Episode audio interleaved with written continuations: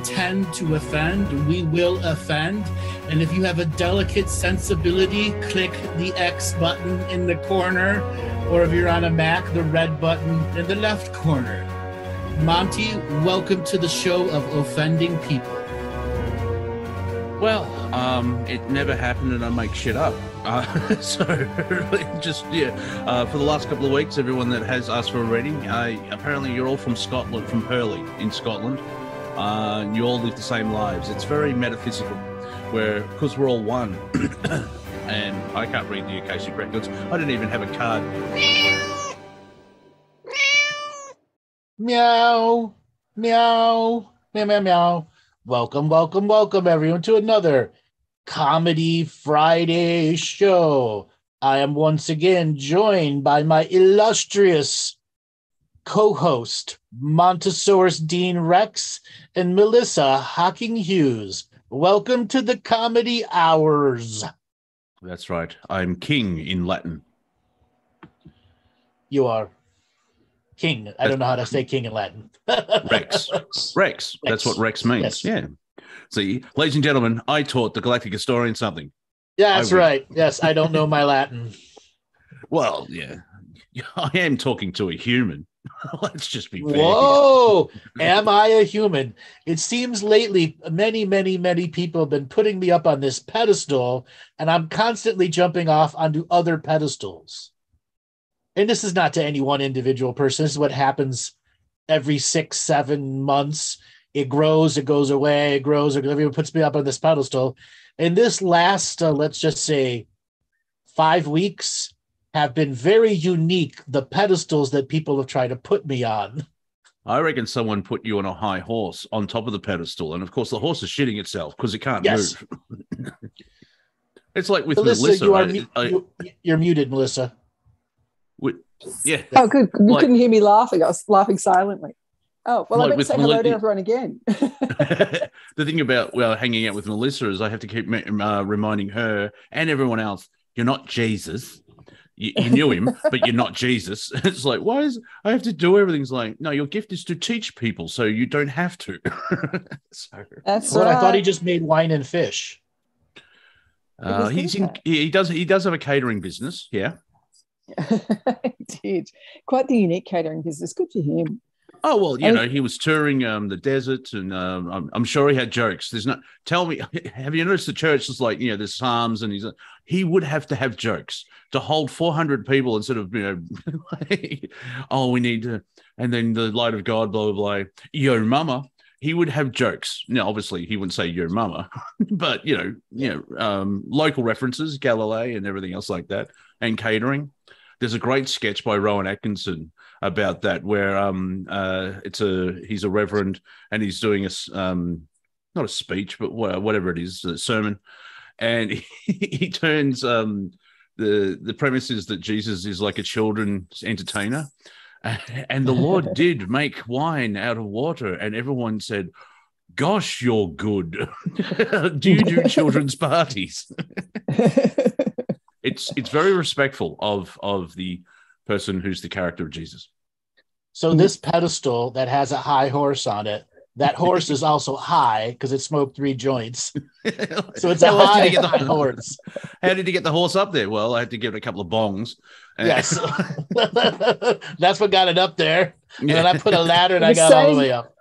At the same time that the horse is on its tiptoes with Andrew on its back on top of the pedestal, there's all these people cracking whips trying to lash around the, the hooves of the horse from beneath. Exactly. just Say jump through this hoop. Yeah. Jump through it this hoop ex- while you're on a pedestal. It is Yeah, and the- extraordinary what's going and- on out there at the moment, and no one is immune to it. And it's just amazing. Now, I just want to warn everyone uh, that I don't have evidence of this. I should have taken photos. I should have. But in recent times, I actually entered the Unix cave itself. I actually went to Monty's house. we were in the same room. I- I'm a hermit, not a nudie. You're a little of both, Mont. a little of both. But uh, so I have I'm a whole man. I have everything working and it- it's cleaned and serviced every day. How dare you, woman? And I have We- cup we- of tea, everyone. We have a chatter that's volunteering to be the horse. Mm. Well, you I'm need to not get too someone sure. else. Yeah, You've got to be cautious with that. Maybe it's just the female in me that has, you know, you know, when people are asking you to ride you, that's that. Well, I mean, it might be a different thing from a female perspective. Well, yeah, I went, I went, I went to pantomime horse, not porn. So yeah, wide variety of comedy here, ladies and gentlemen. Yeah, so uh, Sean, you, you'll need to find someone else. Uh, will you be the back end or uh, will you be the front? And uh, quickly, you, the um, pedestal that your horse is on, it's only a foot high. That's how high the horse is. It's freaking out, and that, and yet the pedestal. It's all a horse needs. Uh, Exactly. it's I'm freaking out, horse man. needs. Yes. a horse could freak out at something it's seen a hundred times before, just decides to freak out that day. You just Oh. never Right. know. Would you like to hear one of the classic bad jokes? It's like even dads go, "I'm not going to go there." A, a horse walks into a, uh, walks into a bar, and the barman says, "Why the long face?" Ba-dum. Oh, wow, wow. Mond. Come on. What do you, don't don't groan at that. I prefaced it with a bad joke. I'm like, oh, this, I've got my opening joke for my routine. No, I didn't say that. So here's here's a really even worse dad joke. Uh, well, a modern daddish joke, but from when I was young. What goes clip clop, clip clop, bang bang, clip clop, clip clop, bang bang. A horse with a shotgun. Nope, an Amish drive-by shooting. Oh, that's right. Yes. And it's on the topic of horses, and I want to get back to this one too. Um, I I love the topic of horses, and you guys probably heard too much about probably heard me t- talk too much about horses and, and how amazing they are. But um, I recently this week was guided by an amazing individual to watch the documentary about Seabiscuit again. Mhm. um, which is easy to look up on YouTube. Just look up for Seabiscuit documentary. It's 20 minute documentary. And it's been a while since I've seen it. And it's been a long time, I think, now since the movie came out too. yes. But um, and the movie's awesome as well. But um, it's remarkable that we seem to have cycled around again where it, be, it would be good for people to connect with Seabiscuit again. Like it's just where the world is, where America is at the moment. Um, where we are in, in the chaos that we are is very similar to when Seabiscuit came along and performed the miracle he did. And of, uh, Phar Lap is at the same time, and there's a conspiracy theory that um, Phar Lap was taken out because certain people in the United States didn't want Seabiscuit to go up against because they never raced together. Uh, uh, but for whatever reason, Phar Lap died. I think he was poisoned, uh, Yeah, he was when he was yeah in the United States, and I think there could have been it was too. a, a theory that um oh we don't Seabiscuit's doing well we we don't need this New Phar Lap was from New Zealand so uh, unfortunately well Phar Lap was um successful so we call him Australian so you how that works like Sam, Sam Neill as well Cultural appropriation. yeah exactly right. yeah like I had a, a, a joke where like I'm talking about um the accents in the Hunt for Red October if you've ever seen that film. Don't watch it stoned because it's like three hours of water. I'm like, wow, because it's a submarine movie. But you have Sean Connery playing a Russian with a Scottish accent. And then you have Sam Neill, who's from New Zealand. No, wait, he's successful from Australia, who can do a Russian accent. So that's that's a little bit of a sneak peek of some material from 10 years ago. you know, Phar Lap's uh, the, the body of Phar Lap has been, you know, stuffed, taxidermied, and uh, is actually in the museum here in Melbourne, in Australia. And um, I'm not sure they've got a bit of a problem where he's he's spectacular as he always was, but he's developing wrinkles around his ankle. It's like his stockings are falling down. So they're- they're- I don't know how they're going to restuff him or reboost him, but they're probably going to have to fairly soon because he's getting wrinkles around his fetlocks. They also removed Uh, uh. his heart, and uh, um, Phar Lap's heart is. no, that's Phar Lap because he's down under. Hey. Down Uh, under, Phar ah, Lap- ha, ha. Yeah, and so there's an Australian saying like he's you know um, this man is a gen, you know he's got the heart of Phar Lap, and Phar Lap's heart heart is so much bigger than a normal It was. horse. It's like you know it's, it's just like that's bigger than his head, and yeah, Phar Lap. and- was and- too. Yeah, I was about to say there are Yeah. anomalies, not or people would say freaks, but there's reasons why they ran so because even I can't remember the Seabiscuit, but Phar Lap he didn't he wasn't like Samaria where he came out and peaked and then slowly the, there was that whole because Raise. um yeah that normal thing of like um like like in my fair lady like just just a just a, a dilapidated nag and basically went on and won everything But similarly, like oh, Seabiscuit oh, was Robert, this convo is a nightmare. Uh-huh. Uh-huh. I have to acknowledge that. That's that's another bad dad joke. Horse is a you. mare, nightmare. Love the dad jokes. If any of you have any more dad jokes, put them in the in the chat room. cranking fast at the moment. I asked for it. That's five points to Robert. That was really good. yeah I, I shared a Ah. meme of um it's uh leonardo dicaprio laughing from um django and if you've seen a small kid who's eating an apple or an orange and he's laughing as well and the text was mum are you hungry? Me. No i'm brian. And you've got the bo- your dad and the son laughing. See that's dad jokes right there. And people There laugh you at dad jokes but you know i think what the age of 40 your humor just slips in. It's just you just have to deal with it. That's how we survive on Earth. So I want to want to turn this into a little little what has happened for uh, the Lionsgate for people out there, and Oh, we'll God. take calls at the end of the show. Tell us what your Lionsgate was like. Um, couple of shows ago, I gave you predictions. You know, personal meltdowns. All your stuff that you were avoiding was going to come up. And so, what was that? What was it like for you guys out there in the chat room? If you're listening on YouTube right now, come on and join here in the Zoom room. It's where we're going to take callers later on in the show. Also, come and chat. There is no chat on the YouTube side. We want to get everyone to come on to the Zoomy room and have your chats over here. And one thing I want to say is the politics, they, they, they go and raid Trump's house and it backfires on them so bad. It's Yeah. so funny. It's so funny to watch this this form of backfiring because I think about the quote I said to Sean Stone in a 2014 show. Um, it's going to be like the Three Stooges. And if in 2014 I told you Trump would be president, you would have laughed me out of the building. Everyone here would have laughed me out of the building. How else can you describe it other than a, a, a Three Stooges event? Monty added it's Three Stooges written by, by Monty Python. Yeah, Mm, Yeah. yeah. And then on on, on top of that, um, what is it? Four days later, Liz Cheney um, gets yeeted, as the kids would Yes. say, um, uh, lost by seventy percent. Uh, and of course, the the ripples from that, where like, oh, America's lost, and the Republicans, and blah blah blah, and, and Razorfist had a great nine minute rant about it, where yeah, strangely enough, the people of Wyoming w- voted for someone that would actually represent. Robert Lionsgate. So there we go. as, as well as like just Trump existing, he ended the Bush dynasty, the Clinton dynasty, and the Cheney dynasty all in five years politically.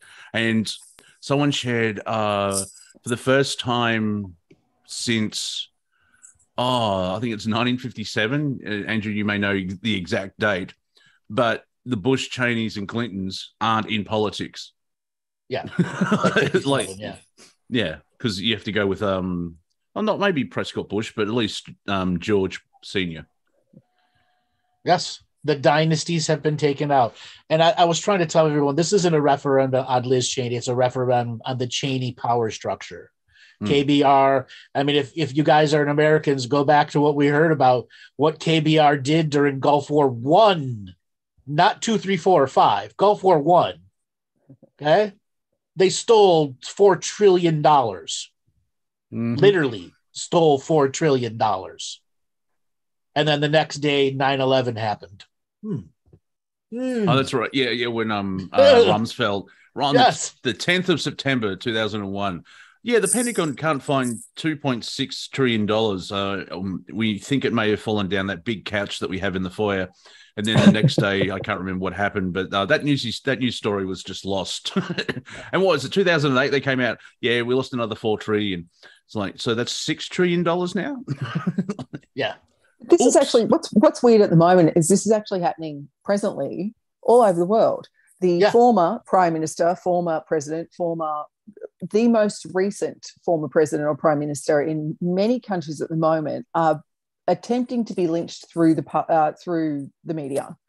Yep. And so it's actually happening here in Australia. It's happening to Boris over in the UK. It's happening to you know, um, and it's it's bizarre that it's you know they're trying to do it to Trump as well, of course, as we've seen, and it's as comic as all of them. Because the bottom line is, as much as they keep coming up with these headlines of you know Prime Minister managed to hide two hundred eighty-two million dollars here and blah blah blah, which is one of the headlines in Australian papers today. So what? What are they going to do about it? You know, so Yeah. who gives a shit? We okay, we knew he betrayed us. Well done. You know, uh, like really, again, it's that whole okay, you've called it out, big deal. It's in the past. We are where we are.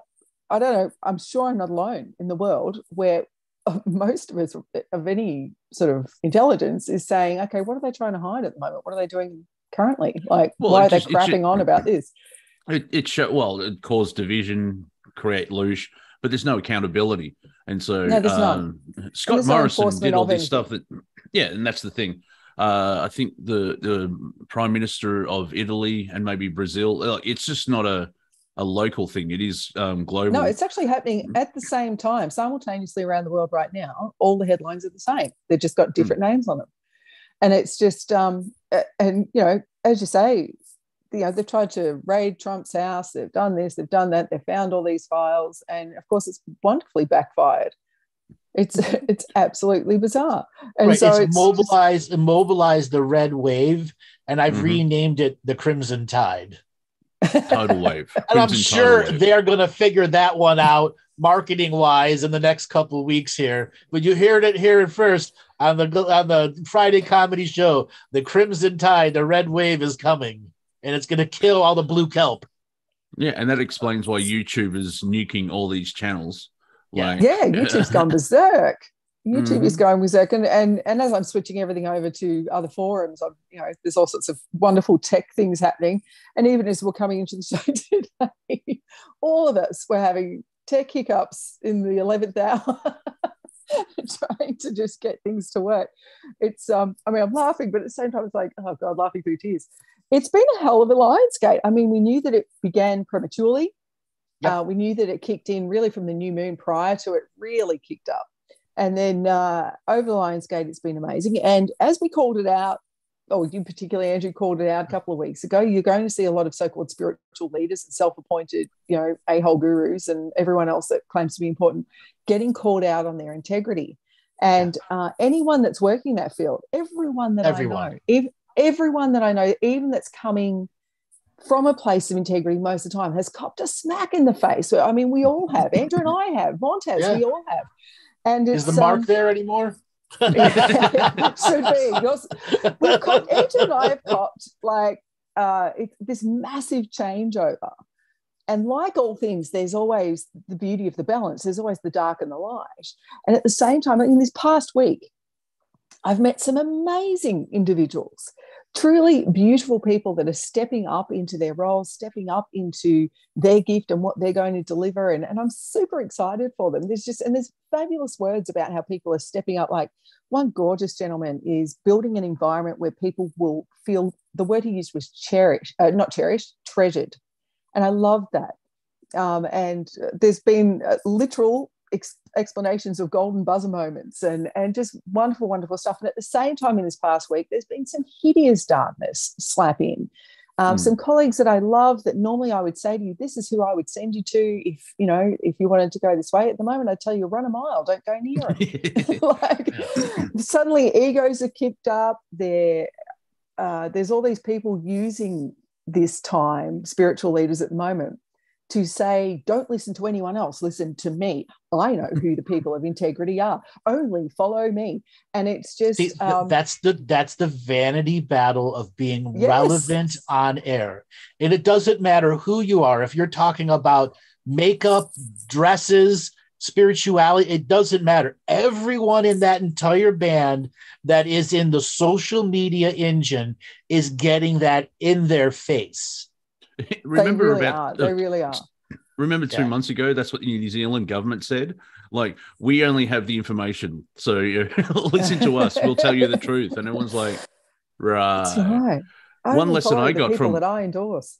yeah uh the one lesson i i only realized yesterday is um yeah um because it was the now i'm talking in my time so i don't want to confuse everyone all right because fucking time zones saturday early saturday wednesday uh, friday night saturday morning uh just hung out with a, a beautiful person and we saw a death metal band because that's that's how you date people nowadays oh tasmanian death metal band I'm like oh let's go darling yeah okay uh, get on the train. You know, I send her off on her train. I, I get on my train, and I find out YouTube has removed my account, or Google has removed my account. And you know how uh, you you have to control, learn to control your emotions, which means if you feel rage, let it out.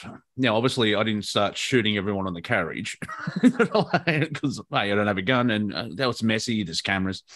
I basically um, felt I went from anger, disappointment to rage, but that was only 12 hours. After a sleep, I was a little bit better. Then on the Sunday, like, yeah, okay, whatever. Later on, uh, the next Friday, so last Friday, not yeah, yesterday, my time. See what I mean? Because it's Friday there. Uh, I was we, a friend of mine We're going to see um, an improv comedy show, and it's Friday night in Melbourne. Melissa, you know what it's like. There's hardly Mhm. any parking. He's freaking out, and I'm like, "Yeah, the universe is working. Let's go." I have n- I'm not not even getting affected by his anger, and it's like, "Look, it's a nightmare." And fucking blah blah blah blah blah blah. And it's like, "Well, why don't you park there?" And there was two car spots just 20 meters up the road after he sort of exploded, and that's when I realized. I have sort of done the inner work on my anger. like I, I can still have rage and everything else like that, but it's very minimal. But I seem to be floating uh, through um, in that serene sereneness of of reality because my mind's being taught it's like, well, just see what happens, just see what happens. So that was one of my little lessons from it. Where you know now if I stub my toe, I'll be a yeller and a screamer, and my cat will freak out and run away. but I won't hold it on to it for four months. like, oh, I stubbed my toe. Wasn't that in June? Yeah, I'm still holding it on. So that was that was part of my interesting thing. Like, you know, the universe nudging me forward, let go of the YouTubes, and uh, but that that rage, but it dissipated real quickly, and now I feel very serene. Now that doesn't give anyone don't don't test me in the chat room. Um, As I pointed out, No, I'm not we're a, I'm not a higher being. I'm a human.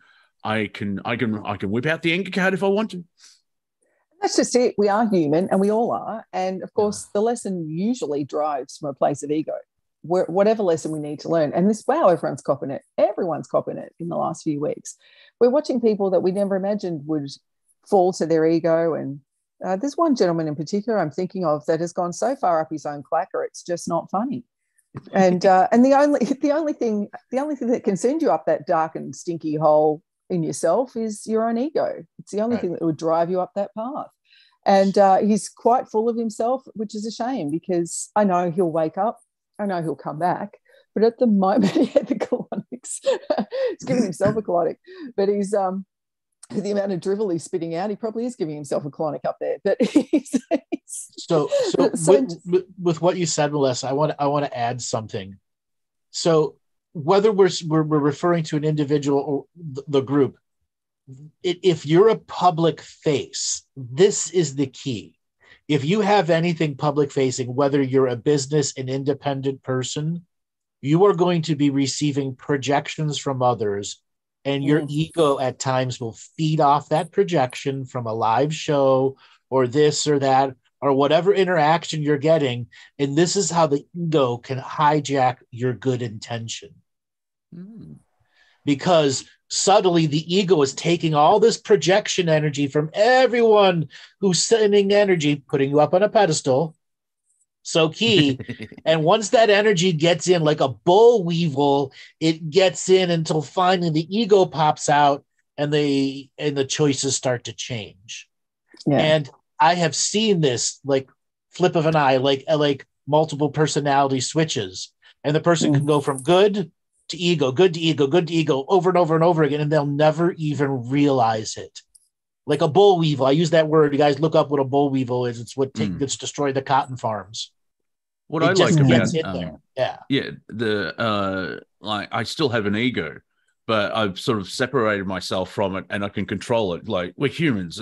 The way i've heard it someone say an ego is like a, a um a not a gas mask but like a breathing apparatus in a pool of water. You need it to survive on earth. And part of the, the five ds the pool slowly being drained so you don't really need to have Right. the ego.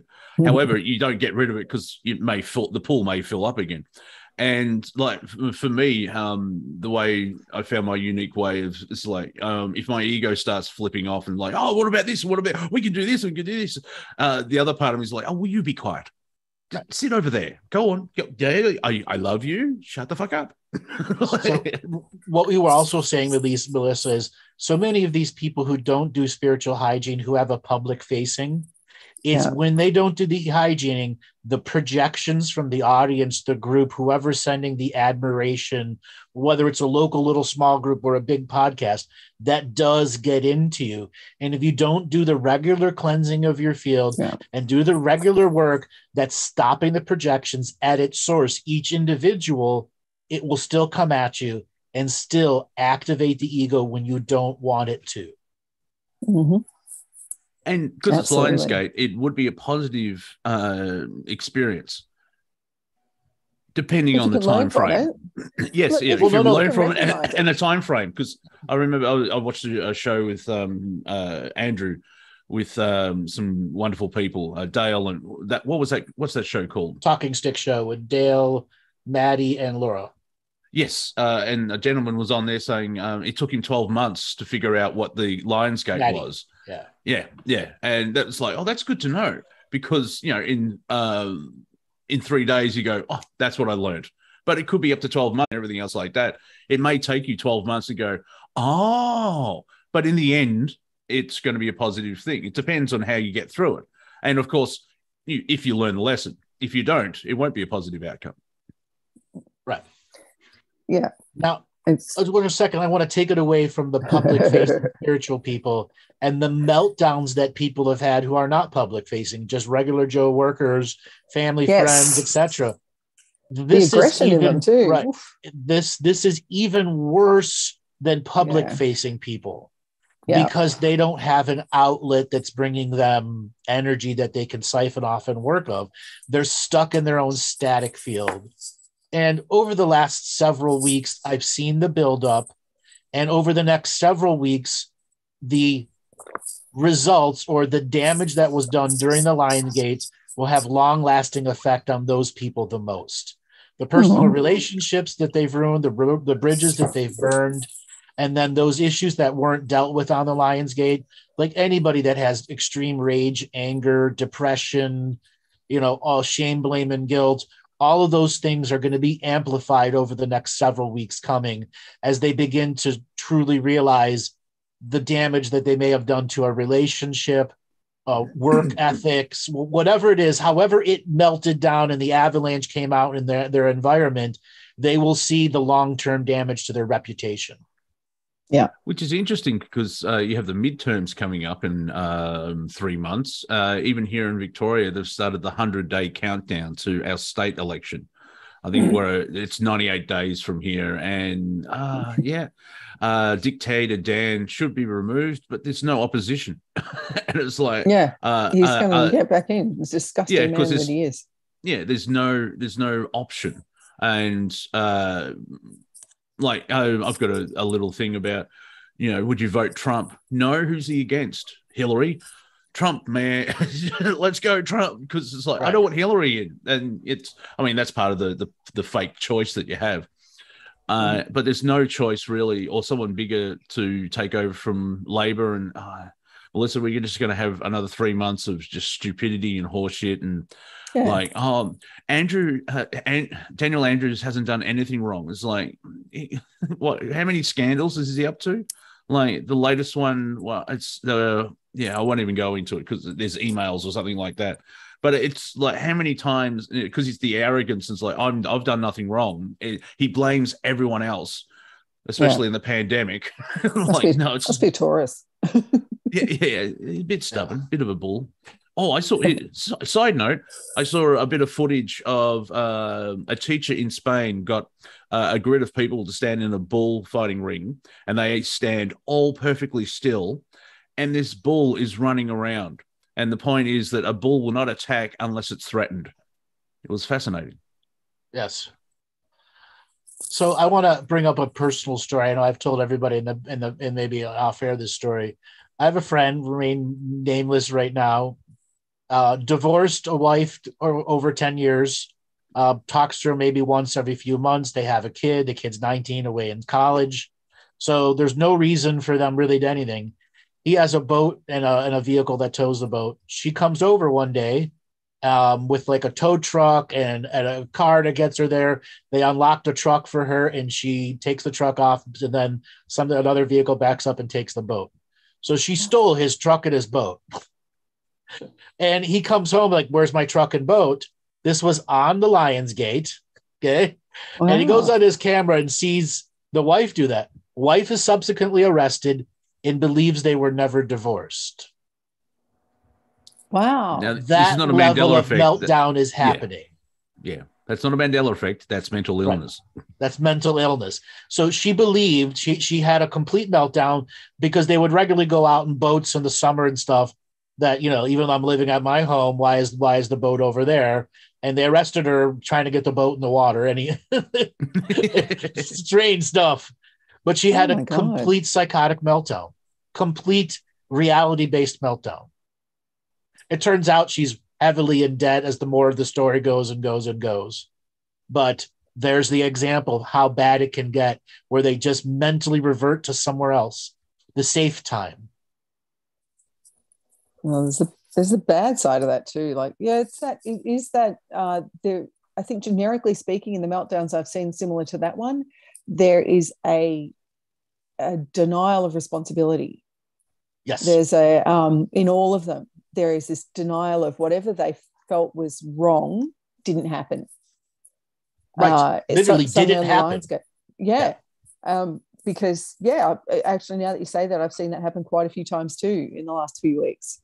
Um, so yeah, that's interesting. I actually hadn't acknowledged that that's what was going on, but yeah, the delusion of of I actually wondered is it is it some sort of timeline slip? Like what the heck is going on? so I, I, he asked don't- me the reason he told me because he's really embarrassed and he's like is this the timeline switch i'm like no i went and checked it out this is not this is her forcing her reality because the debt on her is so great debt she created because she couldn't live within her lifestyle Why was It- he it's a- embarrassed? Yeah, well, uh, because it happened. a man having his boat stolen by his ex-wife Is that embarrassing? it is To for him To some people, Yeah. yeah, some people, yeah. But Yeah, yeah, 'cause- talk about this. It, it sounds like you, you just described the Democratic Party in the United States because they have like they they got a completely different um, view of reality where they're Listen- the saviors, they're doing nothing wrong, and it's like you, you do know you started the Ku Klux Klan. Oh no no no no, that's a different time. La la la la. You know, that, elements that, like that, that. bo- that that boat's his man cave. Yeah. And has always Yeah. been his man cave since he was like 20. And he's had different boats over the years, but you know, he's literally made it the mobile man cave, water-based man cave. Mhm. So Do you know, it's really nice brings me- inside. Yeah. That's that's what the assaults have been though in those situations. And actually, um, it made me this week.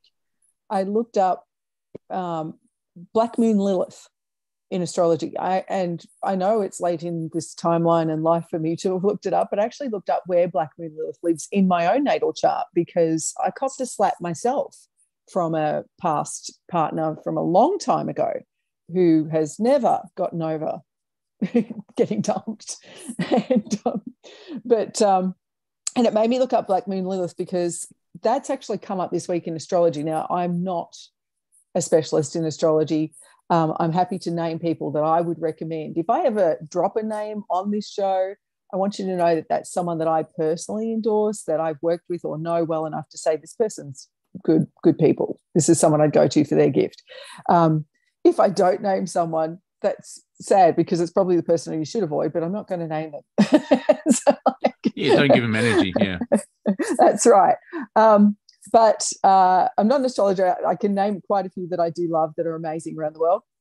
but Black Moon Lilith uh, rose their head this week, and and that seems to play a part in like the number one sort of theme of that rising this week has been what fear is actually driving your life. Because uh, mm-hmm. Black Moon Lilith is kind of like a mini Pluto. It comes in and and gives you that slap of uh, what's what fear you're allowing to actually guide your life, whether conscious or not. And um, and all when I think about all those situations, Andrew, in those particularly in partnerships where there's been that reality displacement in one of the parties, um, that actually would be around that situation about drawing out like if that's his man cave and that's his his greatest solace or his his place of home if you like. Right. Um yeah of course that's what was targeted. And that was actually that's i've seen that happen to a lot of people. It's even happened to me in the past couple of weeks. So the number quickly, one thing uh, as, as a hermit i like this idea of a mobile man cave because you can run away with your cave. Mm. uh being, no, being literally a, that's what it's like like like i probably like you know here here in ohio we can go out from end of may to mid october depending on weather and you, you got to keep an eye out for the weather but May, May, to October, basically end of May to, to beginning of October. You can go a little further because it's it's all about getting good weather. Mm. But you literally can be inside the boat, outside the boat, on the deck, on the fly bridge, yeah. you know, and he's done everything so well, made space efficient everything. It's not like it's chromed or anything like that. it's just meant to have three, four, five people in very comfortable positions that can easily overnight or three nights on that boat. And it's a, literally a mobile man cave. Hmm. it's um it's fascinating that that's getting an assault at the moment too. Really, everyone's I guess that's that individual assault on everyone, isn't it? But as you say, I'm watching for individuals that are not necessarily public or, or sharing their message in any public forum, it, it is hitting harder. I'm seeing people, mm-hmm. and as Andrew and I have discussed in in the past week, I did wonder if it was people that actually were more prone to a chemical shift, where they actually were uh, at extreme ends of mental illness yes. as well.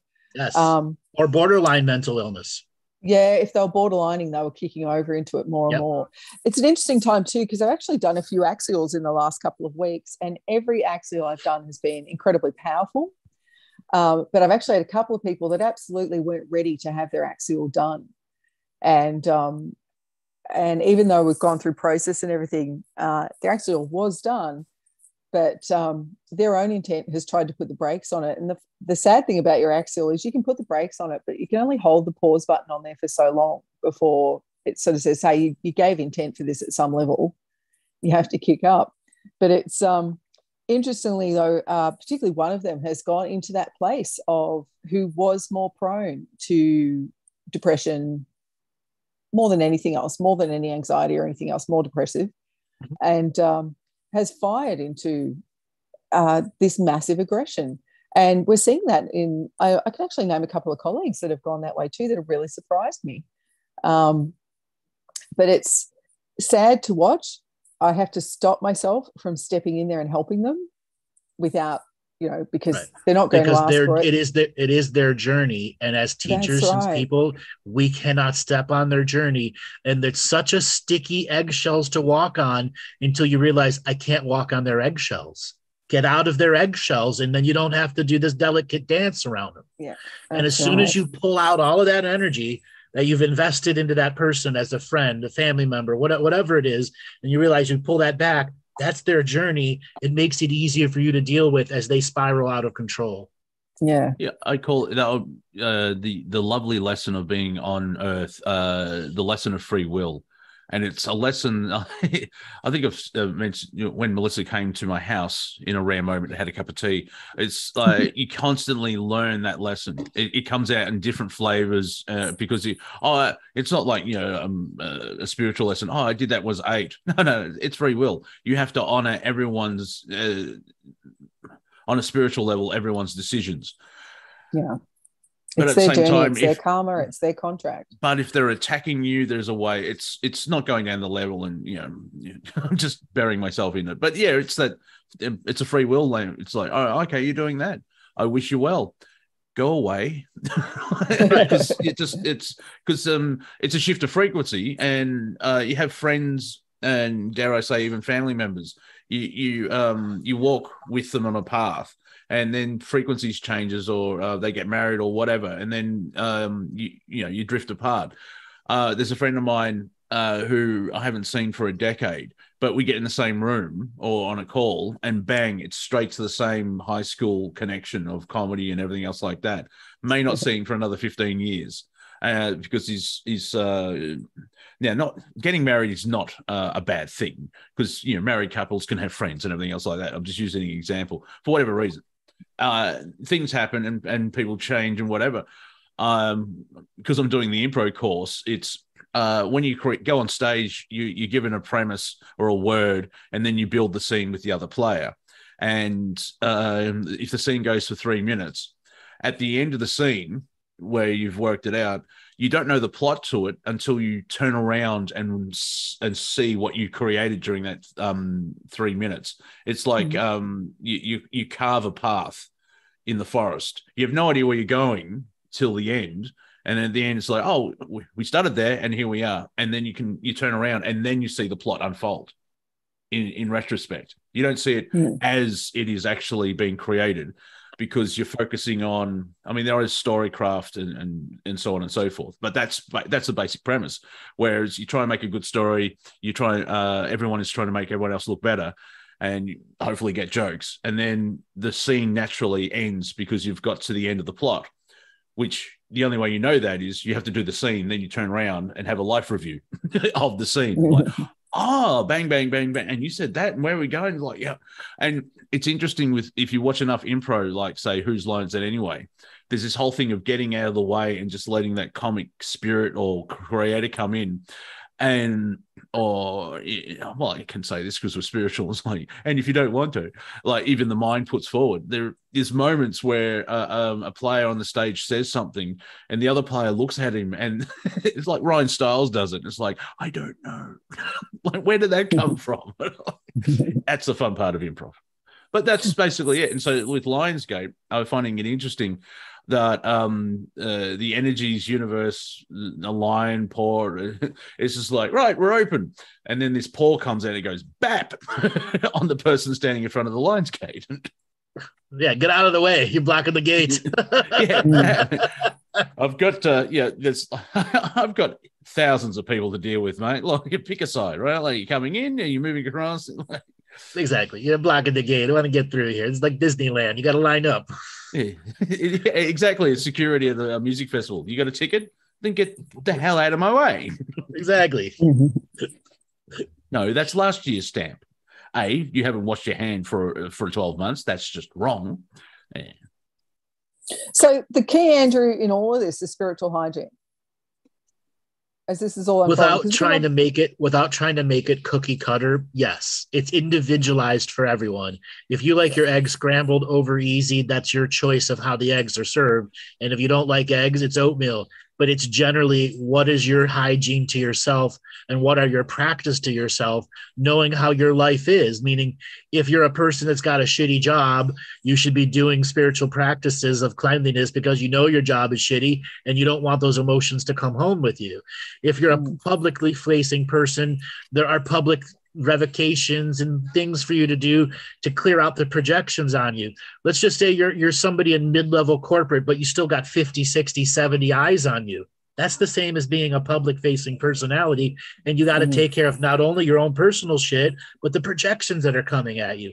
Then you be a woman in business and the sexual projections that coming on you, whether you're, you're a musician, all those things. You've got to individualize how your reality works a lot of people have a tough time looking at mm-hmm. their reality and seeing the obvious right away. My job, there's 50 eyes on me. My job, there's three eyes on me. You know, just by going, how many eyes are on me? Every one of those is a projection. Yeah. And you got to amalgamate them into one form of a language, meaning anything coming at me that's not from my generated internally. Mm-hmm.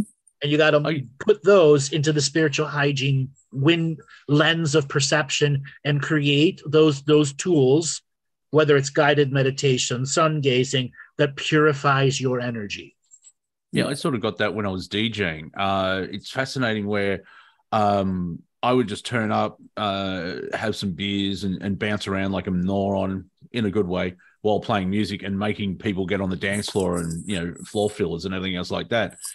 It's um uh, the not pro- projection towards me, but people would like they would create um my entire life in their mind and because I'm I'm having fun, they would see me having fun in a moment in time. I'm having fun. I'm jumping up and down. I'm DJing. There's an element control, I guess. Blah blah blah. They see me having fun, and then they create an entire reality about how awesome I am, and then they hate that projection that they've just put they've created themselves. Even though I usually go home by myself to my my cat, and my cat's like, "What are you doing here?" You know, it's completely you know hermit life and everything else. But I I mm-hmm. you know, but it's what I'm getting at is people see something and then I'm sure you've had it as well. It's like, well, you've got all these powers or you're looking fantastic. Then they build a whole storyline around you and scenario. It's like, well, they must be um, seeing everybody, and they they talk to Buddha, and um, they they they uh, go home with hot chicks all the time. That's me, by the way, the, the DJ. Hot Well, chick is I mean, his listen- cat. yeah, yeah. Well, there's a pussy joke. There's a pussy joke in there, but let's move on.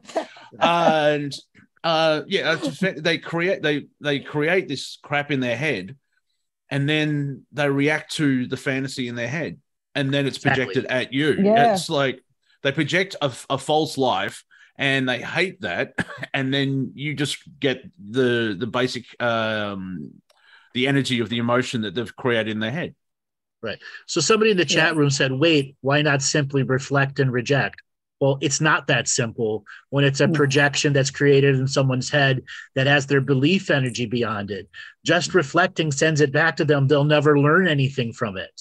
That's why you got to go to the source and inform the source. It's cut off. It no longer has a channel to you. It can't create a portal anywhere in your frequency and field. Hmm. Yeah, because um, there's be an element of feeding by even just by re- re- reflecting it back. You're adding energy to it, even if it's minute, Right. And it would just be um, a, a closed circuit, and they'll just, eh, and then all of a sudden, you know, eight months later, a guy comes up and says, "I fucking hate you," and it's like, why? Yeah. Reasons. I've never met So- you. I feel like A re- um, Thanos and um, the Scarlet Witch. You've took everything from me. I have no idea who you are. yeah.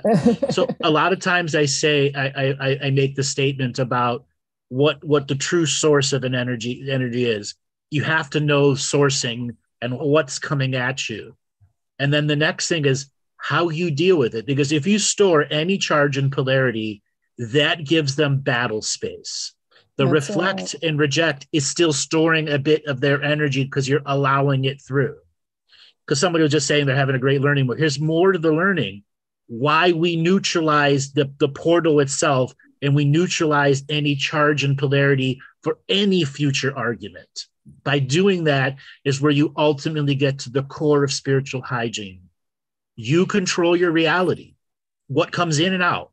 No more people can no more use your reality like a credit card. Unfortunately, friends and families do that to all the time and they charge, you know, bounce checks off of our soul. yeah. Okay. Yeah, I- I've noticed. Well, my family's not that bad, but I've noticed like me and my mum, we're we're advanced quite well. And uh, having Melissa there helps. Like because of you, Melissa, my mum actually listens to what I'm saying. May ignore eighty percent of it. I don't care. In that, well, I do care, but it's not a major factor. It's that she listens and then she go, okay, that's what you're saying. But you know, instead of like no, um, and um, I've forgotten what I was going to say now. Um, crap. Anyway. Family's not that bad. Oh Uh, yeah. Uh, credit credit card on the reality. I'll come back to me about four minutes when it'll be totally out of context, as it usually does. I'm having a Planet Collingwood moment. What? Uh, what? Uh, Uh, it's it's the deficit of being intelligent, Mont. Your head just went too fast for you. yes, yes. The, the lazy time lord is like, uh, there's a thought.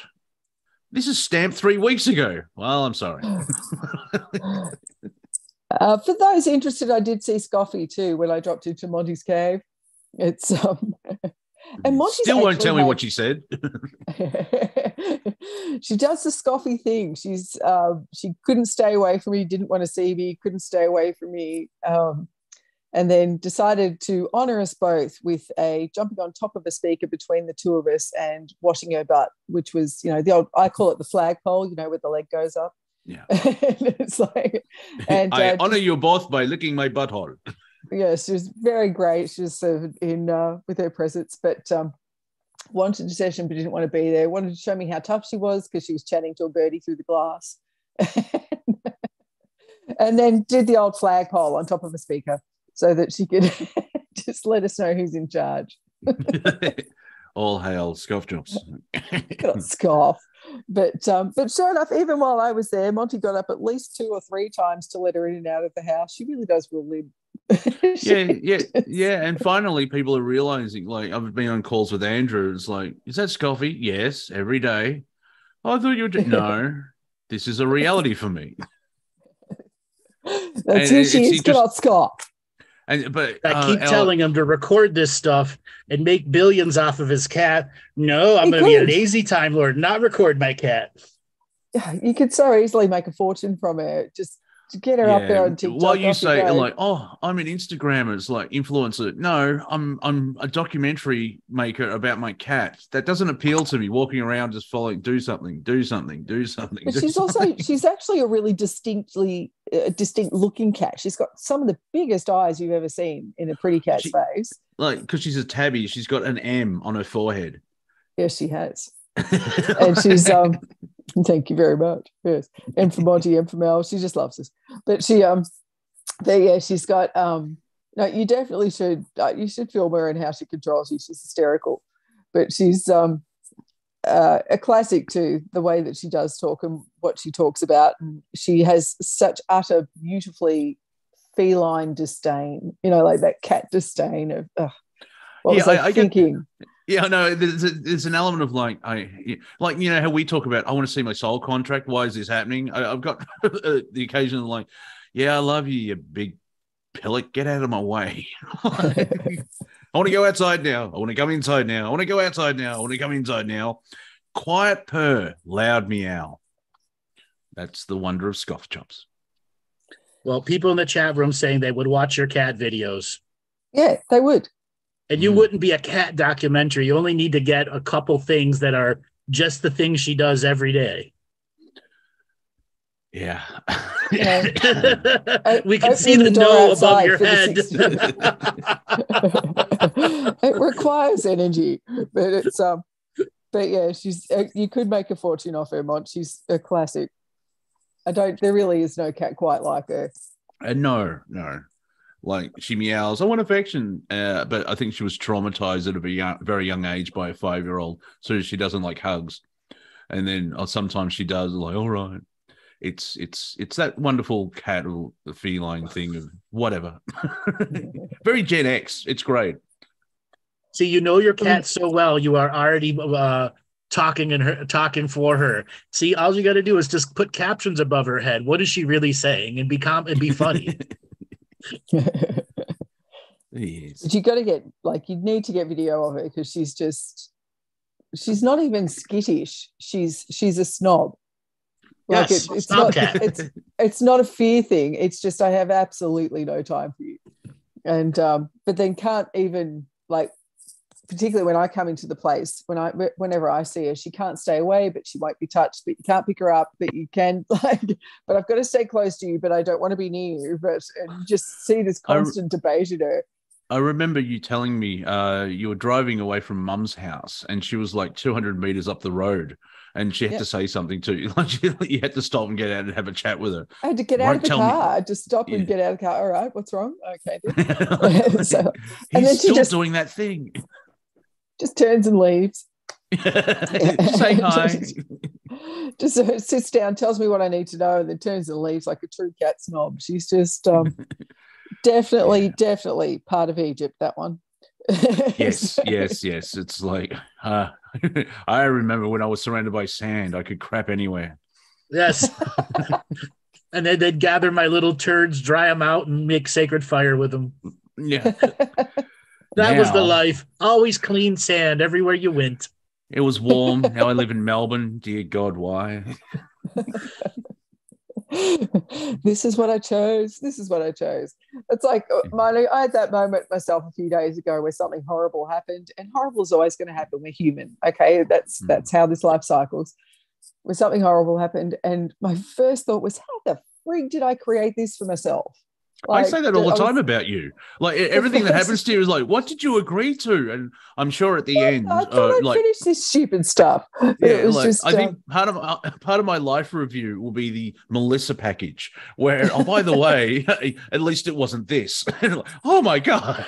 Like, it's just I just thought, what the hell is this? My God, did I do this to myself? My first reaction was to go to not, oh, I'm a victim and oh my God, blah blah blah. But it was just like, oh my God, I've done this to myself again. Like, Mhm. and it's it's uh, me, isn't it? Yeah. and yes, it is.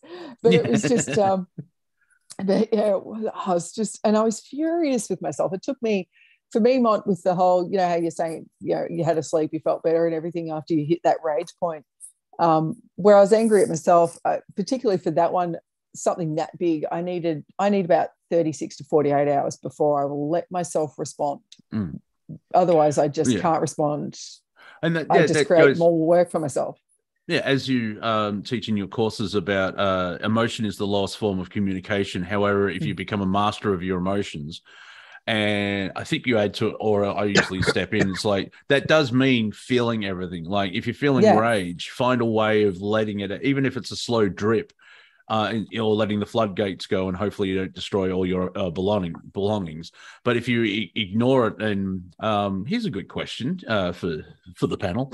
Uh, like when people when they have that emotion it, it's like a timestamp if you don't deal with the the emotion of the now because mm, for whatever reason my grandmother wouldn't talk to her sister because something happened in 1935 and so by by not transmitting that energy is that like a timestamp in the in the time stream? Because uh they haven't dealt with it and they still feel it and it takes them back you know energetically not totally conscious but there's a, a link to that moment and they have to let it go. Does that make any, any sense at all Yes. as a question does. right Yeah. because it's like you're holding you know oh like my apparently my my brother has an issue with my father because of something he said in 2008 like really like, let it go like, uh, th- that brings up the whole topic of the whole forgiveness thing and um and i've long this whole life i've debated about forgiveness and how it's lectured to us that we should forgive and we you know because bear in mind i was i was brought up in strict churches and was locked away in a very strict catholic school and all that sort of stuff so you can imagine that i've been fully exposed to the hypocrisy but um but the um the whole forgiveness thing is an issue that I, I often debate about. I really think the only person, similarly to the only person that you can ever really hope to heal is yourself. And similarly, the only person you should look to forgive is yourself. Right. Um, I don't think forgiving anyone else, uh, forgive yourself for where you were, forgive yourself for your reactions. Um, and uh, uh, there's a, but yeah, the whole forgiveness thing, I'm trying to remember the lady's name, and she is good value. But um, there's a, a fanta- fantastic pastor who's, I think she's based over in Chicago. Uh, I can't remember her second phase of her surname. It's Nadia Bolz something. Um, it's B O L Z hyphenated with something. I'm really sorry that I can't remember her name, but she's terrific chick. And she's um, she did a clip about what forgiveness is and described it the best way I've ever heard it. She's, you know, um, she's one of those fabulous pastors that's, you know, covered in tattoos and stuff. She's awesome. And she's um, she talks about the fact that forgiving someone is you're taking the bolt cutters to the hold that they have on you. It's not turning yourself into the doormat. It's not turning yourself into the oh yes, you can do that whenever you like. The whole Jesus turn the other cheek. I'll guarantee when he turned the cheek, he dodged the next hit. He was not going to let someone smack him. He just wasn't going to let them have that hold on him. Right. Mm. And it's it's that's that's what forgiveness actually is. Forgiveness is a tool for the self, not for them. You're never going to hear if someone's done something really foul, something really abhorrent to you or to those you love or whatever. Um, you're not going to hear. There's no time you're going to hear an apology that's going to satisfy you. Not you this lifetime. hear it. Yeah, not this lifetime. And No, if you would do it, it's because it's on a death's door. And even still, you can forgive but And not forget. Right. I was Forgive gonna but not say- Yeah, forget. that's them. Y- y- y- Yeah, I've, I've forgiven friends, but I've never seen them again. That's right. Why let yourself be the doormat? No, take the bolt cutters to it, cut that freaking cable with them, lose the connection to them.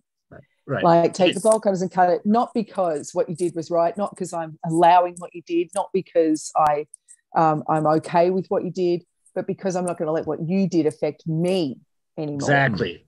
And Take the and, the, bolt cutters. and man. the other side is recognizing when a person is doing wrong to you, when they're doing something that should be burning the bridges of relationships.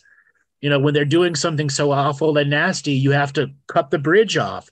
Energy right. form of energy exchangement and keep that wall of reject and reflect, but understand behind it, you can never let that energy in. And then the internal forgiveness journey is getting at the core of how much trust you've really given this person and the damage that Yeah. they've done to that trust. So Yeah, once I- again, that inner work, because one of the things I like to say is start with one month of blanket forgiveness of only yourself, nothing external, nothing that Mhm. was done to you, anything that's been done to you in your life, forgive yourself of that.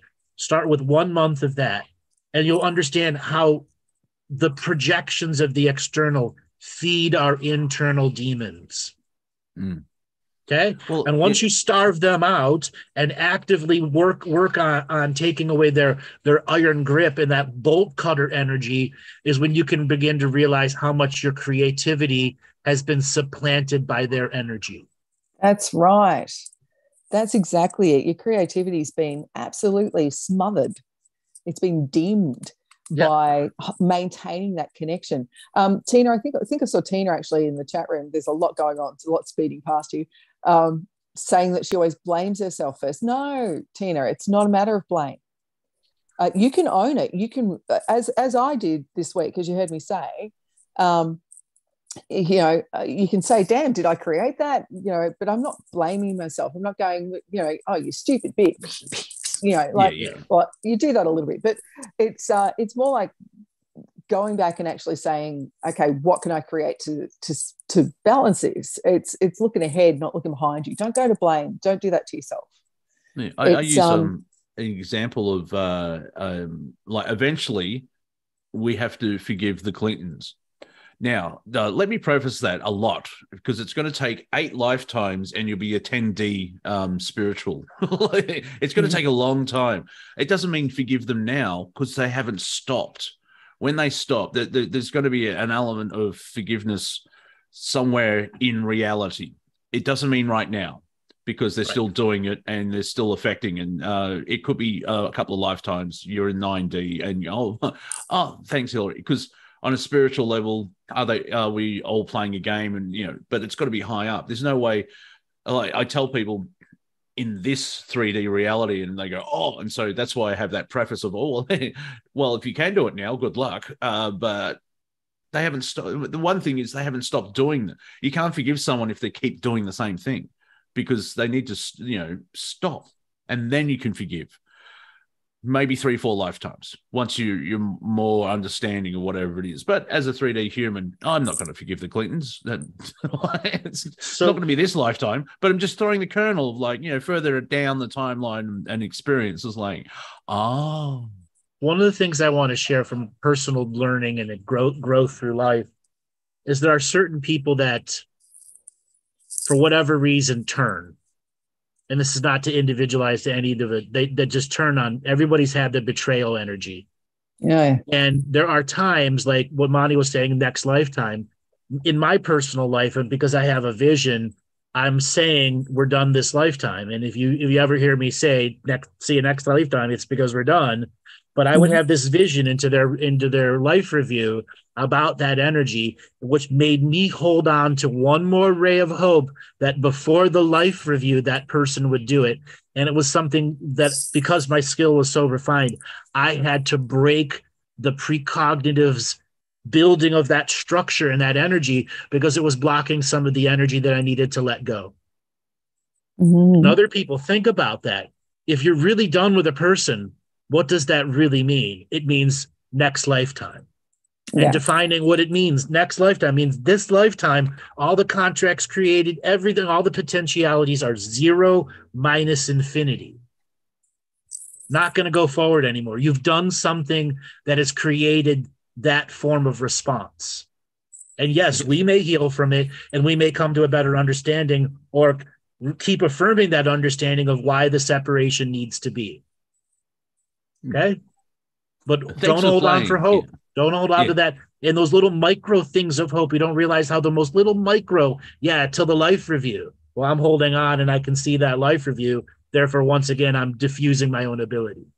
Well, I Hmm. think that that's uh, an issue on the planet because we're told constantly uh, nowadays that um, you live, you die, and that's it. There, there isn't that whole like, um, uh, like in Andrew's book, pointing out that um, what is it, three hundred years ago? I, I, I picked up uh, the Galactic Historian, like I'll just read something, and I opened it to um, gl- the global narrative um, chapter, like, oh, reading this. And like 300 years ago like psychology's destroyed us and you know we're mul- more multi-dimensional back in history. And uh let's you know the greeks battling troy they you know their ideas was that um i'll see you in the next world the next life. There was they th- there was an afterlife even before life but you know what i mean? This Mm. the, today they they keep pushing of like the atheists and it's like no this is it. You're in chemical chance chemical chance and all that type of stuff. However there isn't that uh interesting take of you realizing that death is not the end and that by having that knowledge yeah I, I have a great joke you know a joke is like we are eternal beings you never really die. Come back in six months when you figure that out. Because it takes a while to actually understand that fully of like well hang now obviously you don't want to go and just walk in front of a bus uh because there's a gift of living in this now in, in the in your meat suit but having that kind of knowledge even in the back of the mind was like well okay well you um a beautiful friends, and we've had problems and there was betrayal see you in the next life i'll see you in the next world and it's and it's not a form of kicking the can down the road is it it's it's uh uh the the story that you both created during the uh life planning in the womb 10,000 years ago. It's like, okay, we'll learn this. And okay, let's add karma to it as well. Is there karma resolution from past lives?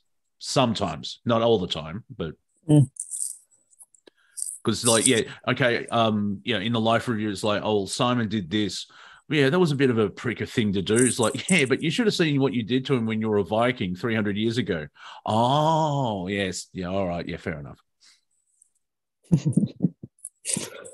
Oh. So I want to talk about cultural icons for a second. So who was the movie star that just died? Fuck. And Haish? Anne Heche. Okay. So what she doesn't really fit onto the cultural icon level other than one big movie she started and then disappeared. But there are other ones. So um, today was the big court case for the basketball player. What the, what the hell was his name? Kobe Bryant. And the Oh, wife wait. testified in front of it and hollywood's going crazy with it so we have the dead icon being reborn through media again and what is an icon a cultural icon i want you to get both monty and, and melissa to comment on what cultural icons are Oh, like a household name. Um, they're a character in your life. Oh, is, are we keeping it that simple? No, that, No, I'm, real a simple, I'm a simple man. Yeah, no, you can. You know, this is where you share your experience. um, uh, it's an anchoring of um, a large scale of, if you like, an anchoring of large scale of projections, which is a weird way to put it. But given where we are at the moment and what's happening at the moment, that's probably a good way of saying it. Um, I loved Kobe Bryant. So, in terms of referring to him as a cultural icon, so many people latched their little fishing line of hope on Kobe. And uh, so to me, that's your cultural icon. It's the people that are, are hooking in with some degree of hope or desire. An um, example. of not necessarily example, it's actually a projection of what they want in themselves, of themselves, for themselves. And so um, culturally, particularly culturally, because I was going to say that too about forgiveness and where you can accidentally keep, you know, that little nugget of connection where you probably shouldn't is because of cultural expectation uh, particularly if it's someone that's close to you or someone that's in your immediate family or someone that you're obligated to that's your sister that's your brother you should you know come on you should do this for the family and um and absolutely it's usually that person that has such a strong karmic connection to you in this life that probably is the person you need to go done for this life yeah. if that's the person that keeps putting the blade in your back yeah. and so um there's also but, an element of like with an icon, there's an element of um, as I said, like example, and I'll use my example of an example, the four minute mile, which was broken in the 50s by Roger Bannister, where mm-hmm. uh, up until in modern history, uh, uh, no one could run a mile in less than four minutes. And he finally broke through, and I think he three minutes and 58 seconds and ever since then, because this is how humans work, oh, he can do it, I can do that. And people have been breaking four minute miles ever since because mm. they saw it actually happen. So, with cultural icons now being defined, we are going to be seeing a breaking of our cultural icons. Yeah, Johnny Depp, Will Smith, and they're trying to demonize uh, Kobe Bryant, and he wasn't even flying the helicopter. Okay, mm. it was a passenger, and they're trying to blame him for doing it. Okay, so there's all sorts of things coming up. That? Oh, oh this is conspiracy theory since day one, going through Hollywood that they actually, somebody actually shot it down with a missile. I mean, it's crazy the conspiracy theories that are around it. Mm-hmm. Okay, even even even worse. Now, with the breaking of our cultural icons, what damage does that do to the mind and the soul? Like when well, Jimi Hendrix died, the the people of that era mourned his loss. John yeah. Lennon. John Lennon. Robin JFK. Williams. Yep. Yeah. Um. Even like JFK wasn't 100 percent awesome, and uh, you can see all the. I've heard people go through the list of all the stuff he he did badly. I'm like, yeah, but still getting his head blown off in public's not really in the, a, in the moment when he died, and in the 24 hours or 24 to 48 hours after it, the entire nation was wrong. The world, world, the, world. the entire world. And I'll give you yeah. an example of how Doctor Who's first episode. This is my Doctor Who reference for the show. Um, it it actually uh, debuted the day after Kennedy was shot, and the producer Verity Lambert said, "I want to repeat the first episode because everyone was in grief and shock because of JFK." And so, the second Doctor Who episode ever was a repeat. but um, it was. And, it and, rocked and, the world. yeah, and that it's that that power of emotion where the word like the word that i say with emotion it's not that you have to control emotion it's about learning to manage it it's it's not it's a management not a control not a directive. And experiencing emotion is critical just as it's mm. critical you know it's the critical part of being human. That's what we're here for. That's why ego lives with us and always will as a human because it's part of the lesson of what we came to. But um with with that grief um that was it was a global effect that rocked everyone with JFK and the loss of that icon was the loss of one of the very core bases we require as a human being as a, as part of the human race which is security. Um, suddenly yes. security's gone. Suddenly yeah. the little fishing line you had connected to him has been snipped. And it's um, so yeah well, security um, that gets interrupted the very roots and the anchor of where you are. Uh, it's similar and um, there's probably enough people on either are old enough to experience this uh, if you lose your mom or your dad, you lose a parent. Uh, there, I always, I'm known for saying this. I'm sorry if you're hearing me repeat myself. Um, there are two experiences in being human where you're never more basely earthbound and human. One is in the process of giving birth, and the other is in losing a parent because of the karma of it. Uh, relationship with the parent's always karmic. Um, when you lose a parent, it's a very strange sensation. It's like you've lost your anchor. It is like you've lost your um, the buffer in front of you that kept you safe, even though you may have had a very bad parent, a very abusive parent. It's still that you've lost the buffer in front of you that was like the harness that was keeping you on the roller coaster. It's a very strange sensation. It's a profound loss, very unique one when you lose a parent. Mm. And that, um, more, that mourning energy when let's say like the loss of um, George Carlin, mm-hmm. another mm-hmm. big thing that happened because all the comedians started speaking about him. Yeah. Let's say uh, uh, who was the singer that died? Uh, shit. Amy Winehouse. Mm. Worldwide reaction to it, but not as big as Jimi Hendrix, not as big as as the other ones. Who in our modern public celebrity figure is as big as the Beatles? Elvis. He's dead. Mm. Yeah, I know that. Allegedly, yeah. Well, Oh, well actually, now if, at the moment? e- Oh. e- e- even if um, No you know, if if Elvis didn't Queen. die, he he be dead now. Beyonce? But yeah, Freddie, yeah, Uh, Beyonce and the Queen are the two, but they're nowhere near the level uh, uh, uh, of the Beatles. Nowhere near that worldwide Mhm. penetration. Yeah. That was sort of the the um, Beatles mania. They were the first boy band. Uh, and, and it's just a timing uh, issue because uh, they from their experience, uh, you also got Rolling Stones, but that's a different rivalry. Blah blah blah. But the achievements that the Beatles did in just ten years uh, of recording, uh, you know, they came out in '63. I think their first album came out. Yep. And they were mobbed everywhere. They changed uh, live performance because you couldn't hear them because there was you, you watch old stuff, uh, old recordings, and you have to filter out the tens of thousands of girls screaming at high pitch. Uh, and it, it is a sign of the time uh, because before then, you know, uh, say Frank Sinatra, he didn't have the same numbers. Now, a, a decade later, in the 70s, I think Led Zeppelin probably got a little bit bigger than the Beatles because when Yep. they, t- yeah, Donald Trump right now, I, the, the way I describe it, where Donald Trump does his speaking tour, he's getting Led Zeppelin numbers. 50,000 people turn up to see um, Donald Trump. But that's because that's what Zeppelin did. And that's in the 70s because you didn't have the internet. There was hardly any recordings. Um, uh, how many people's hearts broke when the Beatles says, oh, we're going to stop touring now? And that was 65, 66. And so half their career, they were just recording artists and they would do television events because they realized they could just send the film out to the world and they could stay home um, in their mansions. I do have a side question uh, um, for the Galactic Historian. Uh, And uh, with um, humans dealing with emotion and becoming masters of emotion, what happens when we leave the planet, when we graduate this, ex- this experiment?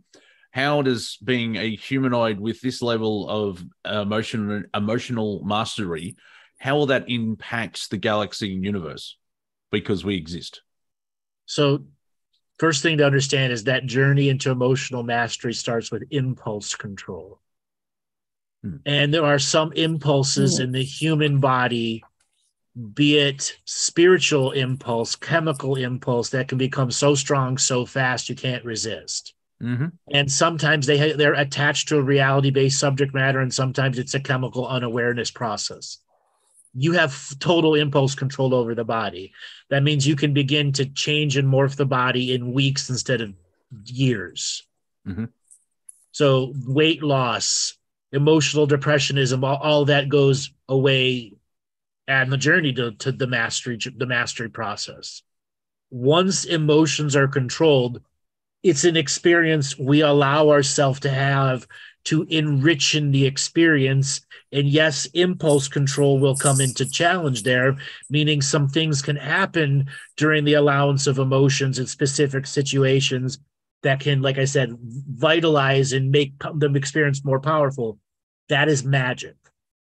Mhm. And that journey off world is how we show emotions to others who don't have emotions Mhm. or are still learning them or have a higher set of emotions but are trying to understand these lower emotions that we're going through how are they enriching the value of the experience like during intercourse or during comedy or during the laying of a gravel driveway and the accomplish that it creates because there's a physical aspect in 3d world Mm. it's how we show our impulse control as an artist of emotions that's how that's the legacy to those that graduate Mm. the art of emotions Yeah, because uh, we are unique in that respect. Because I know there there's humanoids out. We're not the only humanoids in, in creation, but the uniqueness is uh, what we're half spiritual, half physical, and the, the emotions are the thing. Because I've heard stuff about uh, certain beings. There's there's a hint of not. It's not jealousy because that's an emotion, but you know they're intrigued by the uh, the emotional side of existing as a human on Earth. Right, because they don't understand the non-psychic connection and the guesswork that has to be done, and then the journey into the trusting of the guesswork that it's not guesswork. Yeah. They're Uh, they're trying to see how the emotions affect the internal dialogue because they don't generally have an internal dialogue with their emotions. We grew up on having internal dialogue with our demo, our emotions. Yeah. I'll give two examples. Like, you know, people, um, look, especially male geeks, you know, uh, you don't cry. It's like, well, okay, uh, watch the end of Avengers Endgame and watch Tony Stark defeat Thanos and then die, as well as um, going before that, uh, 1984, the um, the search, no, um, what is it, Khan? Whenever um, Spock dies with um, uh, Captain Kirk, they're separated by glass, and you know, that that was a heart wrenching as well. And it's like, well, why are you laughing at that? I mean, laughing. Why are you crying at that? because it's Spock. And then, yeah, I can sort of see where uh, off-worlders would be intrigued of like, why is this? I can't think of apart from people dying. I can't think of something else. Mind you, um, oh, if you can help me out with an example where uh, something is so emotional you're actually crying, but it's not a sad response. I'm sure that freaks people. It's like, hang on, why are you crying? You know, the the off off world Weddings. Weddings. yeah, yeah. Wh- Why are you crying? This is a joyous occasion. It's like exactly. That would that would sort of you know, on a base level, if they don't know too much about it, it's like usually crying means sad, but you're crying at a wedding. It's like yeah, but they're starting a new life, and I remember you know the, the, the room is full of joy, but you're crying. Shut up. it's the human response. Well, no, usually I think um, there is a Chinese proverb that I'm going to, pro- I apologize now, I'm going to bastardize it a bit, but there's, you know, sometimes the emotion is so rich it flows from the eyes, Yes. Good or bad. And Yeah. it's, um, It's Okay. usually For- crying. have you ever- uh, ever it's- started it's crying? It's Ever had crying, crying and res- laughter? a release. Sorry. Yeah. You ever had crying and laughter at the same time? Yes. We call it pissing yourselves. Sometimes a little bit of a wee does come out. You're laughing so much. Okay.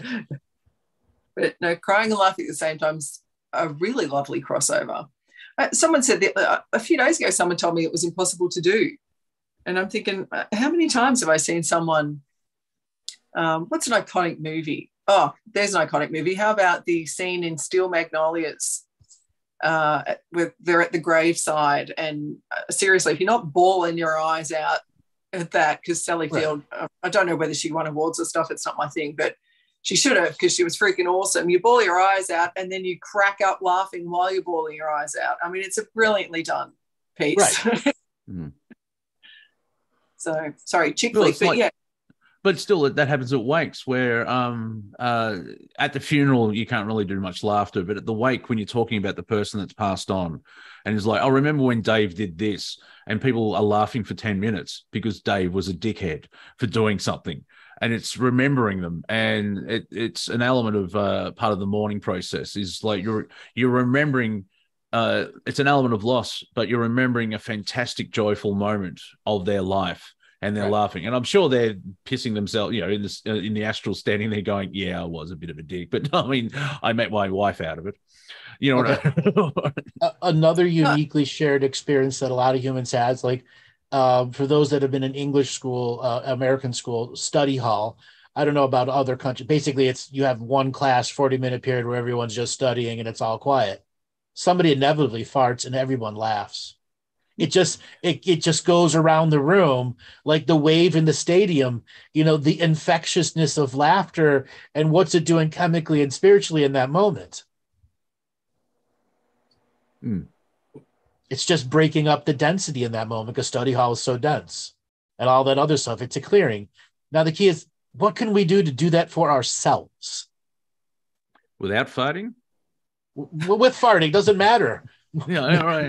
there are no rules. There are there is no cheating at making yourself laugh. Is there? Yes, yeah, yeah. okay. You can't cheat yourself into laughing. Well maybe Yeah, you you can. there's no limitations to it. I wouldn't recommend Taco um, Taco Bill or Taco Bell for your entire diet because that's going to really screw up your colon. I'm trying to fart. Uh, but yeah, how many times you, you you're just on a train and you think of something and you, you you're trying not to laugh because people would see you as an idiot because like, hang on, I'm, that guy's been in my periphery for 15 minutes and now they're laughing at something. And but it's interesting though that laughter is infectious because once one person starts laughing, if it lasts long enough, other people join in, and that's fascinating because yes, uh, yeah, excuse I. Uh, because uh, uh, like science really doesn't know too much about the uh, you know modern day science. Modern day science doesn't know much about anything, but the sleep still confounds them, and laughter still confounds them as well. Because um, I heard someone describe uh, a joke is when you have two realities crashing in, and that a- apex is where the laughter comes from. It's like okay, that's close, but it still doesn't because ex- people laugh at different things where yes. um, people love Dane Cook, and I've watched his material and like, okay, not now, my cup of tea. Now try teaching that to an eighty thousand year old uh, person that's been in a body with no emotions. That's now DNA shifting to a body with emotions and no childhood. Okay, because they were born in a tank and a soul was put in them yeah, depending on the human, most likely we'll be laughing at them because, like, really, it's a lot. It's going to be a lot of improv training with them, and yes. that's a that's our legacy to the to the galaxy out there. Improv hmm. training, how to deal with your emotions in the moment. yeah, so uh, when I travel when I travel the galaxy, mostly on Andrew's um, uh, uh, planet-sized ship, I'll uh, bring a, a, laptop and Blu-rays of Whose Lines Anyway. And okay, people, I've got things to show you. However, here's eight seasons of Whose Lines Anyway. Watch that first, and you'll get it. Actually, no, I realized I could really fuck up some civilizations because, like, oh, that's how humans supposed to work. Like, no, no, no, no, no. It really, it's not supposed to work that way. yeah. This is not a. It's a how-to to laugh, and it's all make believe. Oh, I've ruined. Oh, Andrew, pick me, up. beat me up, Andrew. I've ruined another planet. That's not funny. so these shared experiences from laughter also come in faith, um, where everybody's in a common prayer process, and the share in the sharing of that energy, and guided meditations with five, ten thousand people. Um, I always say, don't be a part of them. Why? Because you're sharing your dirty energy with 10 20 50 100000 other people who may not shame, share the same morals and values as you. And who created the source? So if you have no personal relationship or educational relationship with that source and then all of the things that come with it you put yourself into that dirty energy. But when you're creating it for yourself and it's in your own local group the love frequency that a family has when everything's just going together or the love frequency you have you know when you're allowing yourself to be at school as a young kid or going out with the the new family the new the new friends are becoming their new family members. That journey it's also a common shared experience. And there are many things we can say. It's like when you're finally inside the circle of friends there's an energy there a shared energy cycle circuit complete. Well, that brings up, I apologize for the sound, it's a long story, tech story. Um, but that brings up the topic back to icons and people's connection to them, doesn't it, really? Yes. Because it comes back to that feeling of that base security. And it's just, at the moment, uh, in regards to the Johnny Depp thing, I noticed they're trying to really demonize him again. Yes, um, they're trying to re- they're trying to regenerate Amber Heard. Yeah. Thinking that it'll work and it's it's because um, somebody's somebody's paying for it. Somebody's yeah, paying someone, for it. Yeah, somebody's paying for it.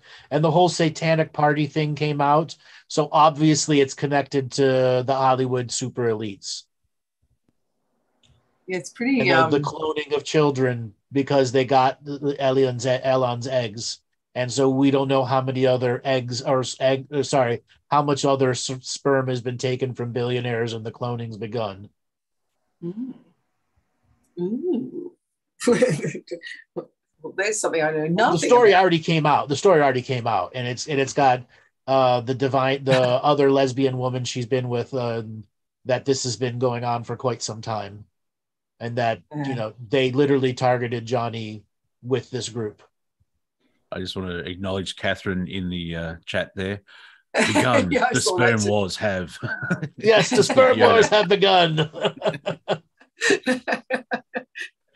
which is fascinating because like um I'm I'm doing work with um Sean David Morton on Strange Universe and the la- uh, yesterday's show it was pointing out how like the rise of the the rise of AI and there's a small group of people who are morons uh the WEF and everything they we're all useless eaters. And so if we all go automated and machines making machines making machines 90% of the population are useless. And so we'll have to remove them. And I'm like yeah good luck with that. It's not going to go well. There's too many movies. Like uh it's uh fascinating where like I, as I pointed out, I'm in entertainment. I kind of need humans because I don't really. You know, I'm not going to do stand-up comedy to fucking robots. Ah, ah, ah. That is funny. You know, I mean, unless they're Johnny Five from Short Circuit, but that's uh, different. Uh, however, uh, it. I've lost my point again. I, I just, yeah. Hi. Uh, this is why I get paid the big bucks. today? Yeah. Welcome to the age of forgetfulness. Is that it? With that being said, let's go ahead and open up the line for calls. And I will give it to both of you to inspire people to raise their hand and tell us about their uh, Lion's Gate and whatever comedy things they want to talk about. Well, I know I'm looking out, Robert. If you can keep an eye out for Catherine, um, because I actually did ask her if she'd pop in and share her experience, uh, or what what she's experienced in Lion's Gate and what's going on with with her too. But uh, she and I started talking um, fabulous stuff about horses, which I know has probably already got you going. Why horses? But no, you want to hear this? It's great. So- Well, Catherine, Catherine is live and ready. Oh, is she? Did she put her hand up? yes, I did. there she I is. was about- I was just gonna- welcome to the show. Thank you. Can you hear me okay? Yeah, where are you calling from? I'm calling from California. Welcome to the show. What did you want to share with us? Well, I was enjoying the fact that because we had so much great information on the show and Melissa had offered the taste of what she does to those of us who are fans today, I had a chance to experience her work. And then when the Lion's Gate started to hit, of course, I set set up an appointment with her right away because that was you. and it was just a spectacular session. And one of the things that I mentioned is that I've really found that in so many ways we really kind of have to learn how to be our own horse whisperer. And i had had the experience of trying to convey that to the clients that i work with and i do emotional alchemy. And it was amazing that during one of my sessions i felt the energy of seabiscuit show up. And it was so beautifully heart centered it was this incredible warm feeling. And so then i did a little more research because i'd seen the movie but it'd been years and years and years before and so when i went back to i found that documentary of the story and then it hit me so hard to see that the story had gone forgotten and the woman who wrote the book that was made into the movie was actually dealing with massive debilitating um, chronic fatigue syndrome and vertigo and some really hard stuff but the energy came through her right around 2000 the movie was made by 2003 the book shot up to being a bestseller within a month of it being published after it took her four years of just sort of feeling the energy of the whole story of all the different people who were involved. You know, the man who bought Seabiscuit, who brought him out of obscurity, and then the horse whisperer he hired, and the jockey who was run down, and everybody was broken who was involved. And they all came together to feel really you know profoundly transformed by the whole experience that lifted you know became an icon and a legend you know in the entire country in the late 30s and really lifted up the whole nation at a time when we were spiritually bankrupt. And as it returned you know to be in a film you know made, into a film around 2003 prior to all the effort that was going into you know 2006 of you know everything it just felt like the timing of the energy kind of coming back around. Here we are again spiritually bankrupt in some ways but not. And so as i was talking about this this idea of like we are having to figure out the fact that we're both the horse and we need to be the whisperer whether it's our ego we're whispering or our life and in that process i said you know i would really love to know what andrew would have to say about where seabiscuit is from he loves horses maybe he'd have a story that he could share about what his energy is or where he came from. I mean, I know it was a collective of people, but I wondered if there's a way to tap into that Akashic record Oh, uh, because yes, I yes, I, I have talked about Seabiscuit before. Um, back back during the Natalie times. Um, hmm. How do I give it modern description without going into heavy duty horsey language? Could Um, also, like, I was I was interrogated I was interrogated by Natalie by a variety of very famous horses, and another horse that learned to actually spell and create language in Russia, like it could put whole sentences together oh and wow, answer things. Yeah, and, so and being there have been I'm horses who have done this throughout this amazing stuff throughout history. So, Seabiscuit is Bucephalus, which is Alexander the Great's horse. wow, It's the same soul, Ooh. but wow, you must truly understand lineages of horses and how they work because human and horse have been intertwined for a very, very long time. You really can't call us separate. We are through the box of our perception, but in reality, we're not. Even Wow. though cars separate us, we're really not. We're we're still that ingrained. And it'll be another many thousands of years before any form of real separation. So when you get the human body, you get your duplicate horse body too. And there's a few other duplicates. So what they're able to do is come in and own a lineage and go backwards in history and forwards in history and manipulate history for one specific version of themselves. Now, mm-hmm. horses also work as a spiritual herd. So they're not just this one horse, it's generally horses within 200 miles. And in Seabiscuit's area, in 200 miles, there could have been a half a million horses wow, half a million souls working seven generations in the past and seven generations in the future to make a Seabiscuit happen and manipulate man through it. wow. Can I bring up Okay. Phar Lap because Phar Lap's at the same time, however, it's on the other side of the planet. So Once again, it's duplicating itself all and then there's the horses that didn't make modern history. The stuff that was done in China and the horses in the 1920s even crazier. Hmm. Okay? You know, they taught them how to paint pictures. I mean, but then again, you can go all throughout history and find these same stories from the animals that were closely integra- intertwined with us. Wow. Yeah. It's so inspirational because there's such a, I mean, there's so much to just being where you can look at them. It's inspiring. And when you can feel and know, I mean, I, the idea that, you know, they're quote prey animals and that it goes against their, their interest to even have someone sit on their back. Yep. And, and the, and I mean, like the idea that dressage, you know, pulls, pulls their head down. I mean, there's a part of me that now that I know much more, it, it's a, it's a big wake up um, because I, I wanted to study horse whisperers and I looked at the story of Buck Brannaman and what he'd been through this horrific abuse and trauma. Yet there is something to, in order to be that horse whisperer, you really have to know and have gone through intense initiations. And it's Yes. such a mm-hmm. change Yes. of initiation Listen, process. it's dark. Like part part of my journey with Natalie was helping her deal with the dark stuff that she had going on and the horses that she was fixing. Think of what Melissa does, but she did it for horses. Wow. Full on, full on, changing at the Yeah. DNA level, everything about the horse, re- resetting the lineage, but dealing with these lineage-based demons that were curses because wherever an army went, cavalry went with it. And oftentimes these horses had magical spells put over them that would absorb the di- other dying energies of the war they were going through. And then they'd be forced into come back into his horse body dozens of lifetimes in a row as part of repayment of this cavalry debt. Something Wow. else to understand is horsing as a community it's very dark today. It was darker in the past. Like people don't realize they have horses who are racing at three years old. Would you put a seven-year-old in a in a in a in a race? Their bones aren't fully formed yet. A Yeah. three-year-old horse is the same thing. You're putting something on a toddler and making it run 40 plus miles an hour over and over and over again. What do you think the mentality of that horse is?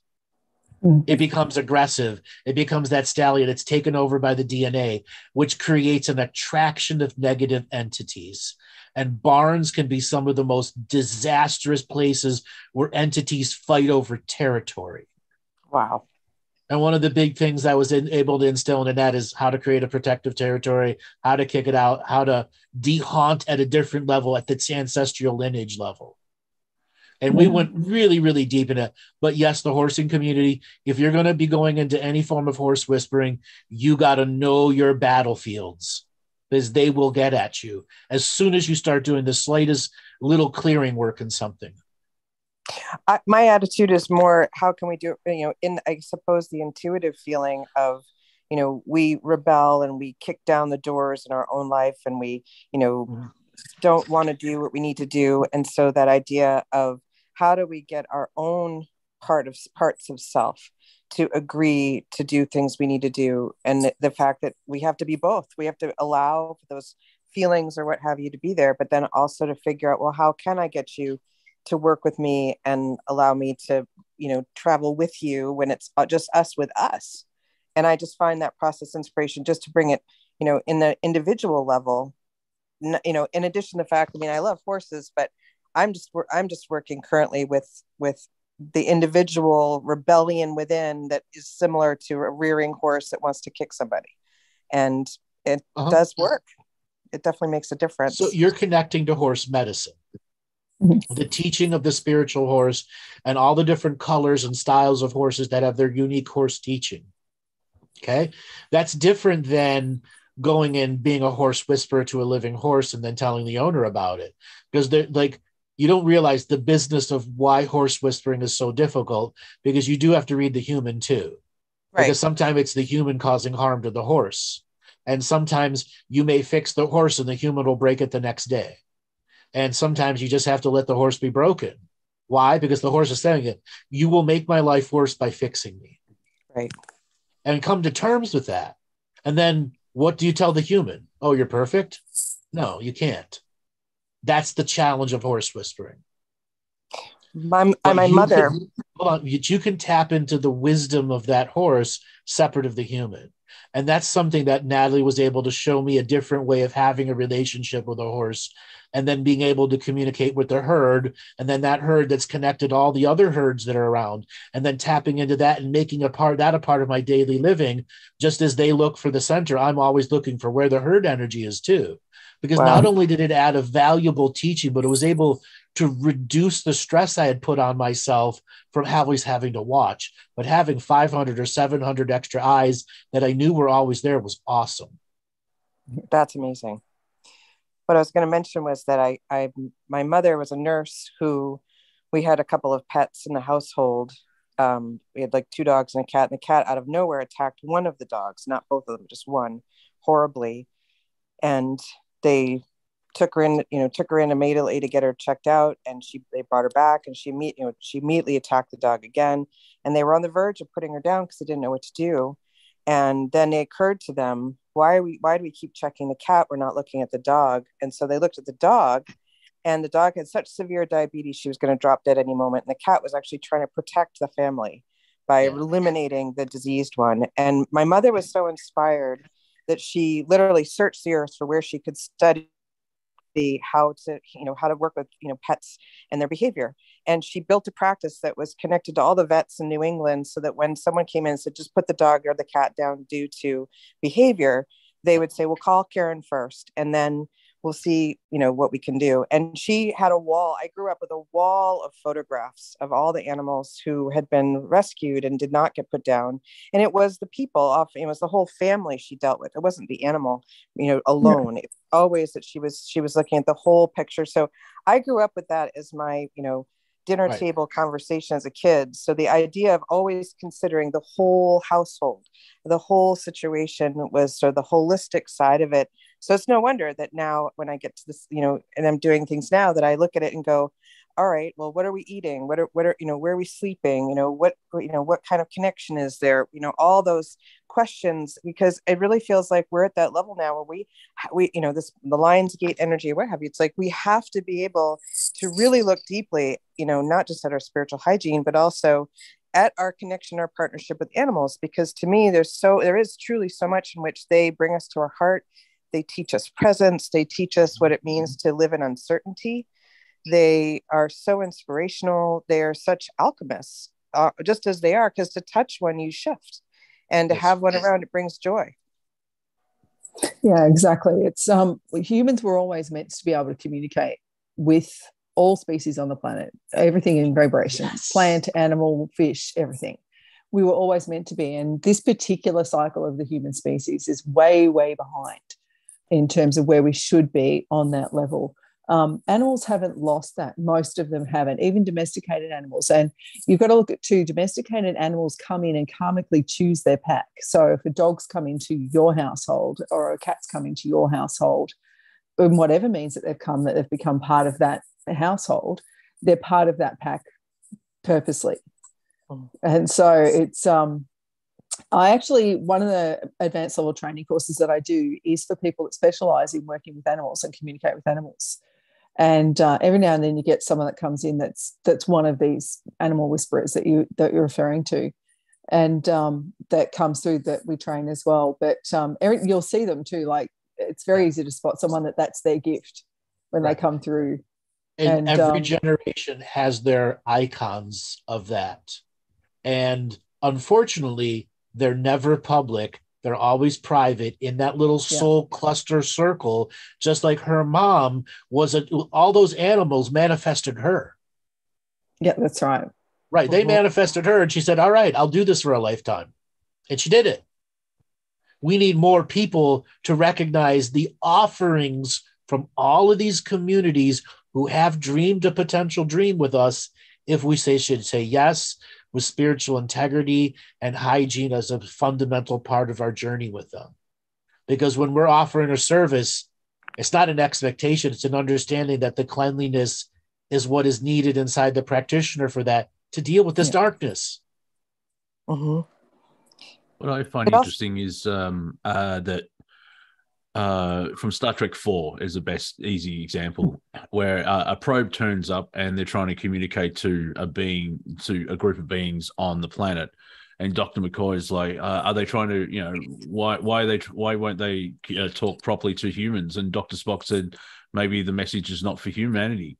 Uh, humans always just think it's just for them. There are many species on the planet and you've got the dolphin collective, the whales, the horses, and and everything else like that. Uh, mind, I sound this is going to sound like I'm, um, you know, let's go vegetarian, but uh, if the planet to get you know the whole thing of uh, everyone working together on the planet is understanding elephants and horses, and I mean elephants they never forget. I've seen footage of um, someone that hasn't seen you know they when they were a young elephant they were raised by a certain child. And 20 years later the guy turns up and these four elephants just run at him with glee and just stop and start hugging him. And on the reverse is someone that's been uh, um, terrible towards an elephant. The elephant sees them 15 years later and starts attacking them because they, rem- they remember being uh, traumatized by this person. So it's it's interesting. It's like it's just not humanity. There's every li- living being on the planet is doing its thing. And, and part of the collective and as melissa just said we used to be able to communicate with each other You still can. Concept- You can still learn it.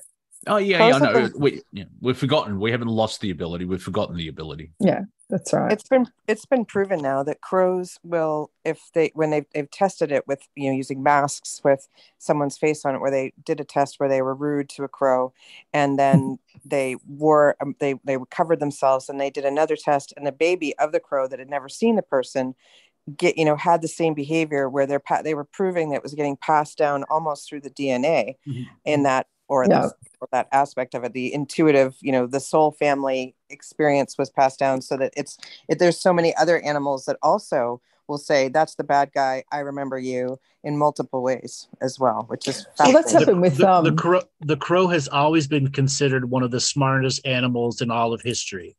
Like They you can actually teach it to speak to you, and like I said before, there was a horse in Russia in the 1930s. They taught how to speak and form language and letters. Like pick up the letters, form the words, pick up the words, and form whole sentences. Now the crow can do that and it can do that. but the lineage part of the of the epigenetic memory that's being passed on is specific to the crow and the crow's unique purpose which is to help the land transfer its own sacred energy to the spirit realm so and say if you've got a front grass driveway or grass over there you don't do that energy is always there whether your awareness is there or not and the crows will come around and help pull that energy out and bring it into the spirit world. Thus is why they need that powerful epigenetic memory because shit happens to the stuff on the land and the crows do what? Eat the carrion, the dead stuff that's there, help taking care of the the hygiene of the space. Yeah. Have an amazing task. Um, the epigenetic memory is carried through a number of species, but particularly through birds. I, I can think of a number of them that it gets carried through. The lyrebird here in Australia um, is a remarkable mimicker of sounds. They can make all sorts of sounds, and they're just an amazing, amazing. Yeah, mm-hmm. everything. There, um, and I could tell you a story. I, I had a resident lyrebird living on my property for 12 years, who we called Clooney, and uh, he could mimic the sound of the squeak of the swings down on the bottom terrace of the property. So much so that I would run down thinking, "How did the girls? You know, how, how did my little babies get down there?" and they wouldn't be there. It'd be Clooney just looking for attention. And it was um, trickster. That's that tricks. That's that trickster energy. Yep. Yeah. But a lyrebird can make the sound that its great great grandfather made, that it would never hear in this modern day. But it can make sounds that g- generations before it came to life, it can make those sounds. That epigenetic memory carries through, particularly for some reason through birds um, it's quite an amazing factor to find. But the crows, oh yeah, they're they're a fascinating, fascinating creature. And they so just you, um, you, years and years ago, my brother had a blue and gold macaw, and then he moved to Hawaii, and I inherited the macaw. And the macaw was already bonded to him from birth, so I had to learn this bird's trust. And if you know anything about blue and gold macaws, they only really trust one person, and then they bond. But getting this bird to trust me and um, and then introducing it to the rest of the pets in the family was its own unique challenge. But I would come home, and if I didn't pay attention solely to the bird, not touch a dog, acknowledge a dog, he would get mad at me. Okay, but he would also pick up on the language. My other dog, Ginger, this bird would go in the middle of the night, Ginger, and she'd wake up and come over because that meant she was going to get a cookie or something was going to happen. Mm. And the bird had figured out how to make Ginger sit and wait and look up at the bird, expecting the bird was going to give it a cookie because oh. it had mimicked everything about that. that bird's a bastard. Poor Ginger. it's, no, it's um like even one of, one of the stories that I tell people about the fact that there is an enormous animals still have the ability to communicate at multiple levels through planet and of planet as well. They still haven't lost their um, multi-species communication, if you like, on many, many levels. And one of the examples I use to demonstrate that for people is, um, oh, Monty, you're better at this timeline, but um, the tsunami that hit Thailand and everything. That was what was that? 2000 2004. Boxing, Boxing Day 2004. Yeah. yeah, Boxing Day 2004. That tsunami, um, all the animals went to mm-hmm. high ground. The only animals that died in that tsunami, aside from humans, uh, the only animals that died in that tsunami were domestic animals that were locked in and couldn't get out of buildings. Mm. Uh, all the rest of them knew hours and hours before mm-hmm. it came that it was right. coming.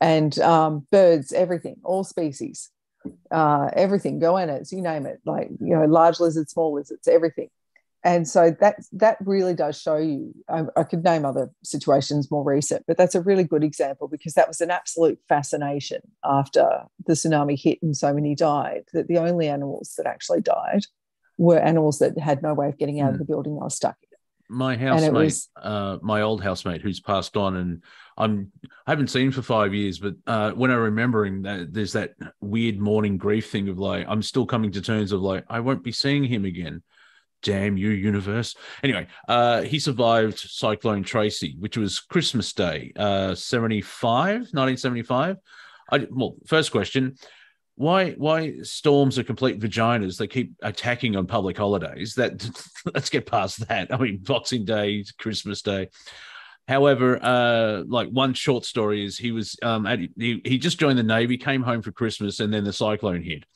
uh, the phone box down the road came through the lounge room window and went through the roof uh, while um, he's hugging his family. what I'm getting at is uh, the day before, and he remembered this in hindsight. The day before, all the birds had left, and and, and most of the animals left because they sensed something was coming, including the the Aboriginals disappeared as well. And so, if you're in tune to nature, it's like, yeah, um, bad juju come, we go now. And uh, it was fascinating, and uh, that uh, that cyclone because of the way uh, Darwin is built, because it's extremely hot it's like you know how the Japanese used to build everything out of balsa, uh, balsa wood and uh, rice paper because of the um, uh, earthquakes. It's just easier to rebuild. The Darwin was completely wiped off the map uh, from that. Okay, we got to move yeah, on to the the next. yeah. We, we got to move on to the animals. next Sorry. caller. Thanks Thank a you lot so for calling much. in. You're welcome. Thank you. All right, Robert, spin up the wheel of callers and see who is next. Alrighty. Sean Darcy, signal to mute. Sean Darcy, are you there? Hello. Hi, where are you calling from? Oh, I knew I would be picked too. I'm like, all right, better unmute my mic. And ah, I'm calling Yeah, you it's a from um, Queensland to Townsville. How you Oh. doing? We just took we just talked the other day. How you doing today? I'm doing fine. It was interesting of um what you said about those those eyes. Hmm. But Gotta like understand the are eyes. just- Yeah. Those eyes are working for you and you can connect into them with perfect trust as they trust you because I'm sharing my vision with them. And when I'm sharing my vision with them, their our vision is greatly increased. All right. Uh, I have a question. Sure, shoot. Can we have an update on the gang wars of the poltergeists? um, so our local cities, I will use Chicago as an example. So you have been seeing mini riots every weekend over there where the young kids just gather and no cops do anything to stop them and then they start just destroying shit. Ooh. Well, the, what the poltergeists have done was go after the drug dealers first, which has caused another drug war to pull the cops in. So the dr- they're just increasing the drama factor because it's still new. This this is not going to go away anytime soon. These poltergeists Mhm. are going to fight until they're dead and then you know, retreat to fight another day. Those few that survive. So they're going to go until they burn out, and they're they're like the Kurgan. they'd rather burn out than fade away. So they're going to go after the most meaty targets of drama right away. It's fair to say that the poltergeist had some influence on the stupidity of raiding the presidential, you know, home.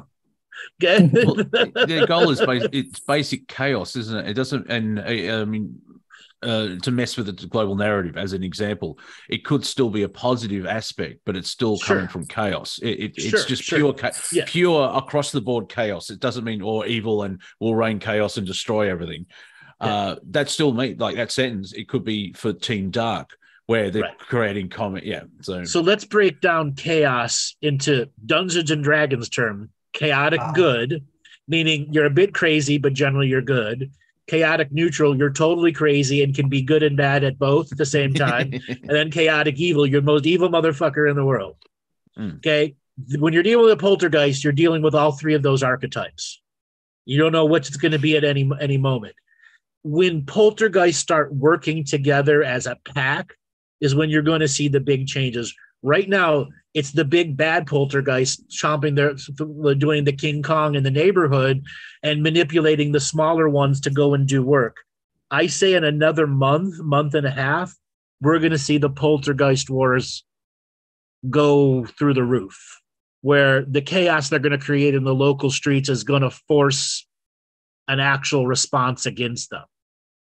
Is that a timing um uh not not a timing issue, but they're uh they're taking advantage of the time because we're uh, in the United States. You're leading up to the uh, the midterm elections. Does that make no, sense? Like, it's not. It's not just. This is more uh, associated with the solar process going on, meaning we are our solar minimum is beginning to end and it's switching to a solar maximum. That is what's activated the poltergeist, combined with the the the Lion's Gate and then the future astrological things, which will manipulate them into more aggression. And right now, humanity isn't in charge. Therefore, humanity is not the target. It's those that are in charge because they're a hierarchical poltergeists are hierarch, hierarchical chaos. They go Yeah. after the hierarchy. So this could be a good thing.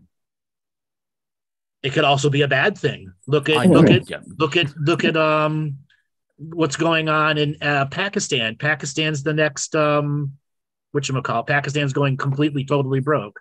Just like uh not Myanmar, um Sri, Lanka. Yeah. You can expect Pakistan if it doesn't get a major bailout in the next 25 days to begin to break down as bad as Sri Lanka. Okay? Think of why is Pakistan breaking down? Because they pulled out of Afghanistan and all the money that was flowing through to support the government.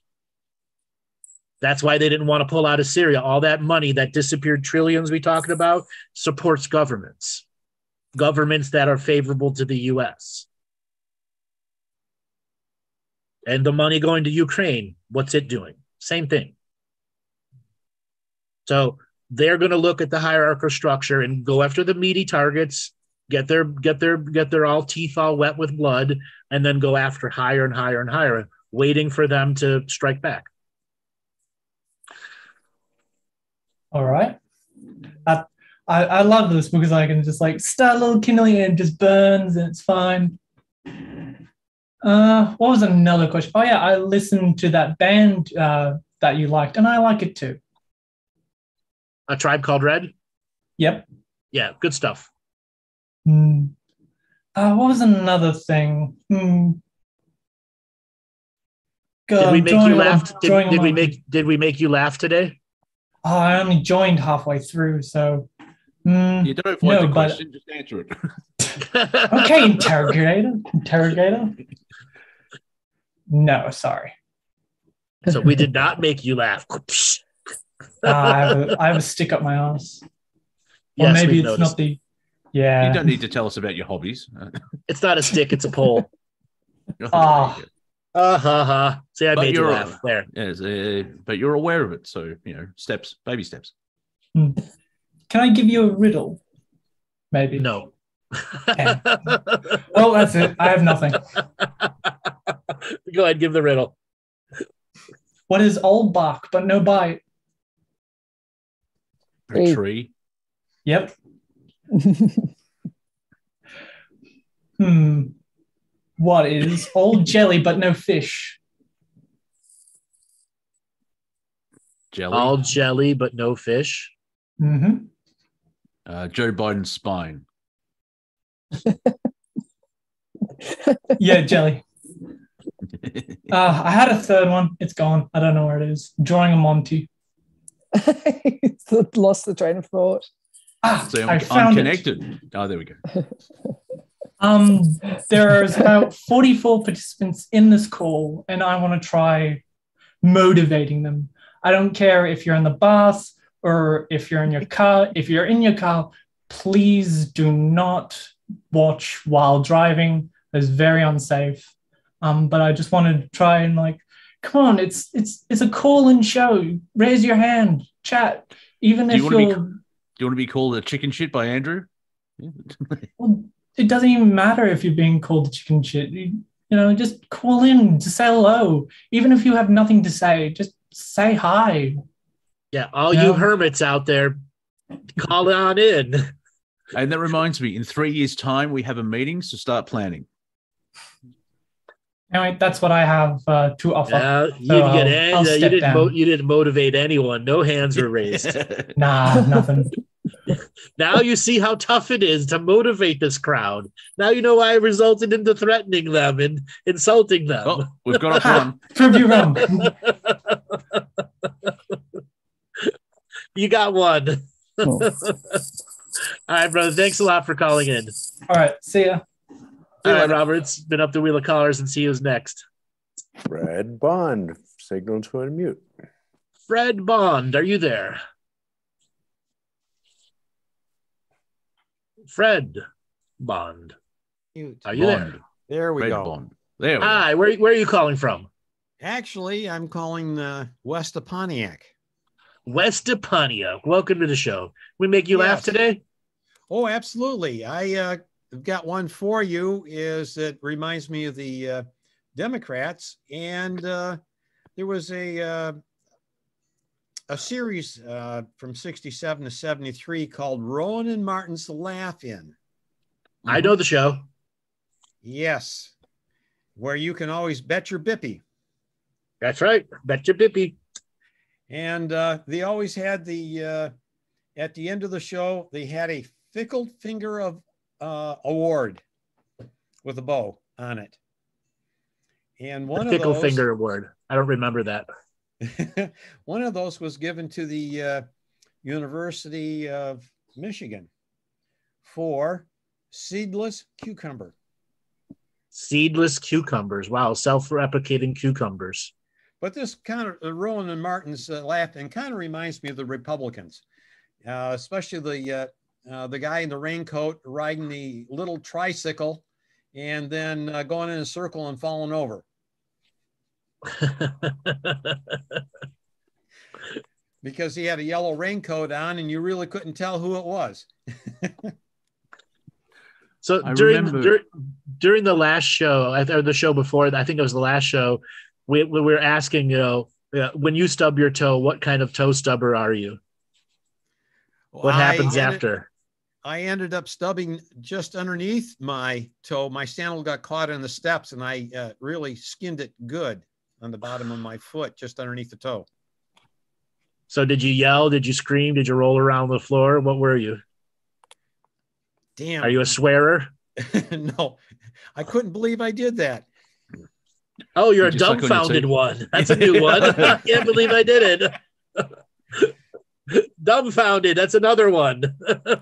It's like I mean, in, from Family Guy, Peter keeps um hitting his shin, and they just they just milk it forever. It goes for thirty seconds, where he's just like um sitting down, holding his shin, going, "Ooh," and he they just go on and on and on. So there there is the uh the breathe the sucking of the teeth response where he's like. Just, just transcend it. Just transcend it. Write it out. Write it out. You're a transmuter. yeah, yeah. Oh, that was the telephone operator uh, on Laugh-In. the transmuter. Yeah, she uh, Yeah. would answer the phone. One ringy dingy. Nice. All right, brother. there Thanks a lot for to it. calling, and we're going to try to get to some other callers that are raising their hand here. Go ahead. All right, Brad. Thanks a lot. All right, Robert. Let's spin up the wheel of callers and see who is next. Luke Cheka, signal to unmute. Luke Cheka, are you I am there? not your father. Hey, can you hear me? yes, Yes. Where are you calling from? Oh, nice. I'm in New York City. Welcome to the show. Did we make you laugh today? Oh, yeah. There's a lot, of, lot of funny things going on, you know. And uh, Yeah. I really enjoy the show a lot because uh, you know I'm just I just like listening to a lot of talk shows anyhow. And you know this is uh this is vi- a very high velocity, exotic, uh, down to earth living. You know, so Yeah, thank you. Yeah, that's uh so, so you know uh, it's I just uh, like uh, enjoy enjoy listening to what you got to say. Because all this stuff is uh very uh unique and uh, a lot of stuff uh you know I have a hard time catching on because you know I'm kind of very simple minded and shit but you know I yeah I pick it up and stuff you know but I say I say uh one time you know that you know remember when you were young and everything and you used to look inside the uh the sun? You could see the sun it was just yellow and everything you know? Yeah you could just look but now if you go to somebody like young and say, oh, you know, you look at the sun now, it's like a LED light, you know, so bright, you know, and you know they, they and they can't fathom what the yellow sun was, you know, in the past because they never experienced it. You know, it's gone. Now it's just getting brighter. Now they just said us, well, because we're just brighter. We're just brighter. Well, is that the is that the atmosphere or is it the actual sun changing color? No, the sun is changing color because it's changing from the solar minimum to maximum. And Uh, there's evidence that the solar minimum and maximum changes instead of every 11 years, it's every 77 years. So, Yeah. which is what would account for a lot of the big droughts that happened in the Mayan times that the solar minimum was changing, the health, the health cycle of our sun. And when it's when it's in its normal and it's white, the white sun versus the yellow sun, that a lot, but the pollution is a significant portion of that too. Because um, like the whole climate change thing was like, oh, it's the hottest day on record. It's like what 1932, like yeah, all this stuff 1932, the records are 1880. Yeah, uh, like here in Melbourne, our May was one of the coldest in 50 years. And uh, when I tell people that, oh, there's climate change in 50 years, meaning it happened 50 years ago. Uh, and that's that's how part of the yeah that's slightly different. Uh, um, the, the the issue with um, uh, the way that the the narrative is controlling all climate change and it, unfortunately it's in the political system like here in australia they're going to try and drop uh, emissions by 43% and like i just call them science deniers now because what's the major factor uh what that um uh, influences weather on the planet, and it takes a while for people to get to the sun. like the sun is the major thing um, doing all the weather, but and also I keep forgetting about chemtrails as well. It's like oh, that's and you, you bring up chemtrails and people look at you stupidly. It's like you haven't really looked at this uh, thoroughly. They're just listening to whatever's being spewed on the media. All right, brother. Thanks a lot for calling in. We want to get to a bunch of other callers before we end the end the show. Thanks for calling in. All right. Thank you. All right, Robert, let's spin up the wheel of callers and see who is next. Christy, Christy Signal. Christy, are you there? Hello, nice to speak with Hello, you. where are you where are you calling from? I'm calling from Atlanta, Hot Atlantis. At Atlanta, Georgia. Welcome to the show. Yeah. I'll Thank have you. Coke. Nice to speak with you. Did- I like this yeah. format. Did, did we Um, make I've you watched laugh? before. Uh, I I just got on. I just I got home and just saw that you were on, so I haven't had a chance to laugh. I I heard you were looking for people to raise their hand, and I quickly jumped on the Zoom call. Great. And um, the, so so when you stub your toe, what happens afterwards? Do you roll around and yell and scream? Do you swear? Do you Oh. deny it? What type of toe I stubber are it. you? I deny, deny it. it? I I deny it all the way, and I suck it in. I mm, hold it in. I don't. Deny and sucker. yep. Like a Southern Well- European, no, you're not part of my foot anymore. You go away. No. Go to my pinky. yes. No. you cut the pinky off, won't feel it. So did you Yeah. want to talk about anything today? Well, on a serious note, I um I know how you read certain situations or read people and um I've just got this idea in my head and I feel like if you're in constant pursuit of a noble goal, that's success, right? That's Ernest, Ernest Hemingway. Sure, but everybody's um, no everybody's noble is different. Yeah, well, I just I graduated with 98 different countries in my class, and it's like we started this game of collecting flags, and Okay. now I mean it's like it feels like it's getting real, and I don't know if I need to check myself into a mental hospital or keep going with it, you know, because it's What, like flag flag collecting. not collecting like physical flags, but people that you know from those countries, like because I got the 98 flags from people I graduated from, and I'm, and then now my friend, she's in Poland, and I just found out that I'm almost full blooded Norwegian, and um, I don't know, it's kind of exciting, but um, just that, um, and I have an adopted daughter from Micronesia, and my, um, you know, I just I have this dream of just one kingdom under God, you know, United Kingdom under God. What what a concept. And um and then um I'm I'm on this call every morning and I'm working kind of like with the Israeli army, doing um with a pastor that does goes on swats with them to calm the calm the crowd down and it's just really exciting and i just can see this if it like helps keeps going forward i thought us communicating with each other just singing the world cup song by carlos santana santana um, the world cup song that he sang in 19 or two, 2012 14 i've been singing it all day just like taking our rags and just like meeting our neighbors and figuring out what they need and um, just what a concept. But i mean i know i need to worry about myself first but um, I just I guess I got to reel it in. So thanks for letting me bounce it up my head off you yours just to just to talk to calm myself down, realize that that I need to worry about myself and before I think start thinking the whole I'm glad world. I'm glad I could be of help to you. yeah, I'm just I'm just a, a forward thinker. I'm a forward thinker. Wanted to get it out to the universe.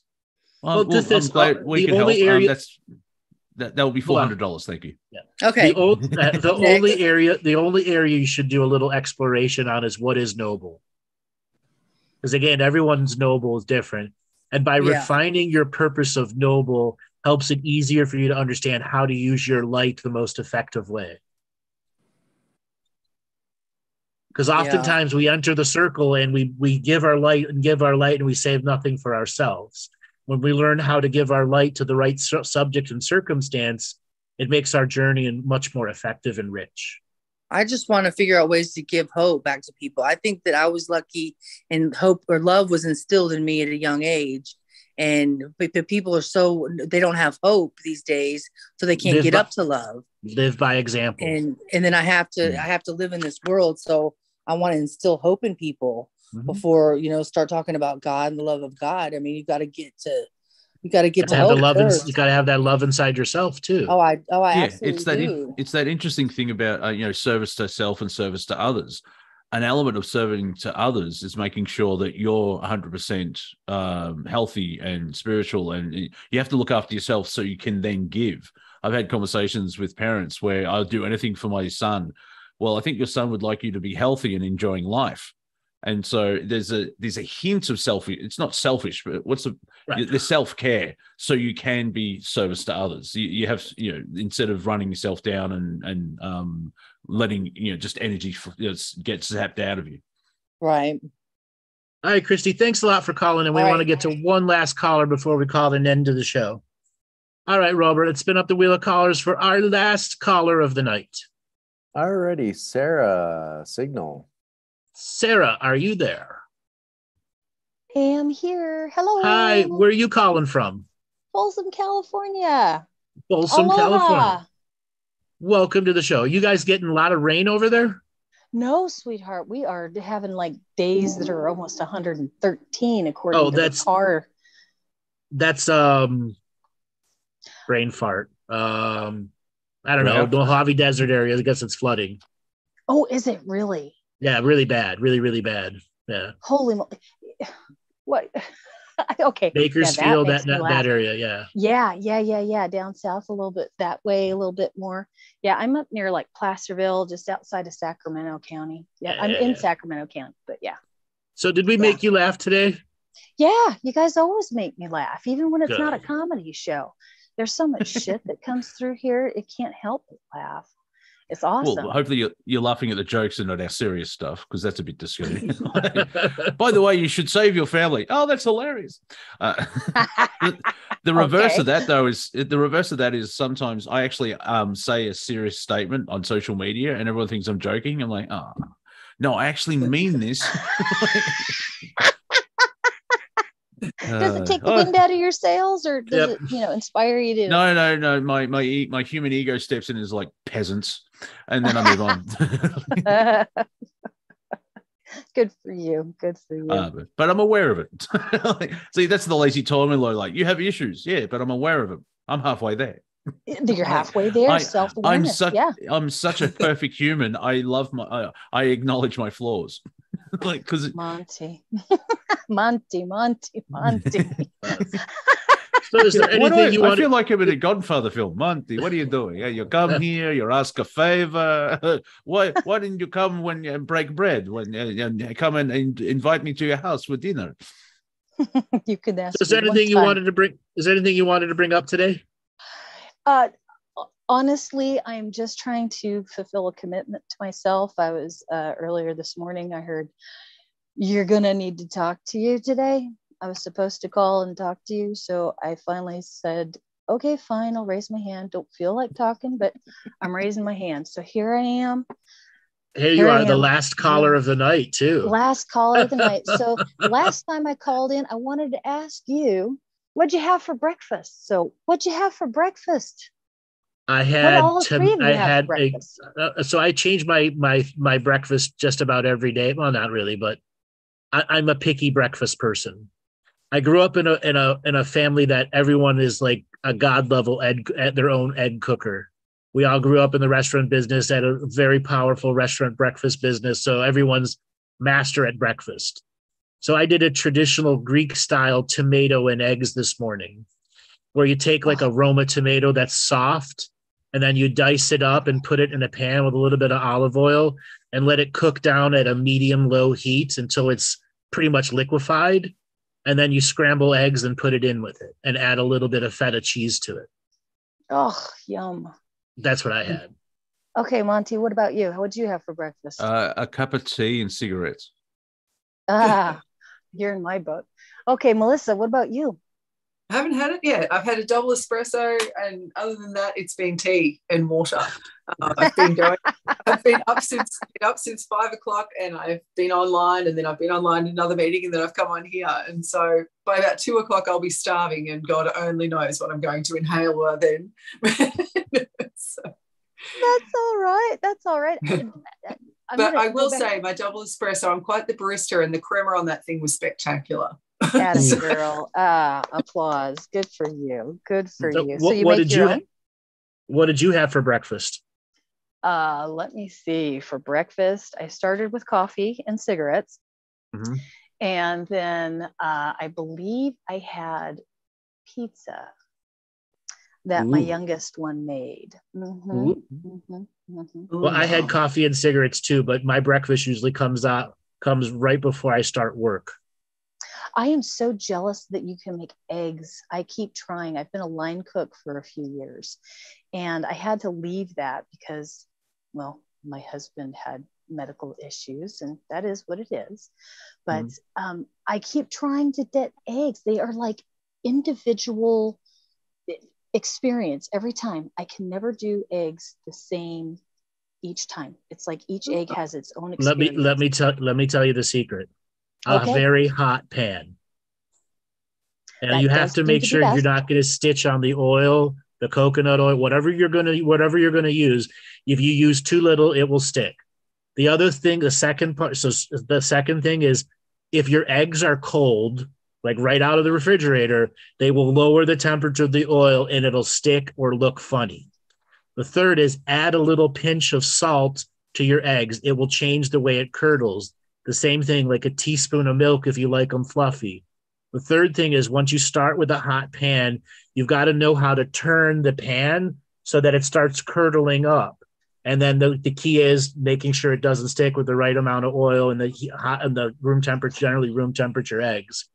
And then the third thing is do what the French do is you actually put the eggs in a blender. Okay. And that will make the most fluffy eggs you have ever seen. Like like That- spongy, super fluffy eggs. And then figure out what it is you like.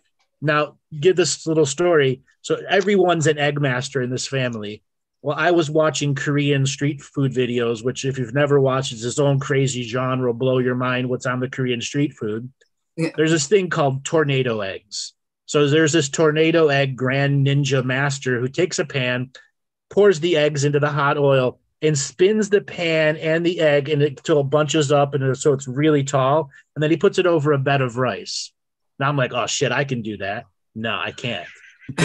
Giving this challenge to everyone in my family, and not one of them can do it yet. Okay.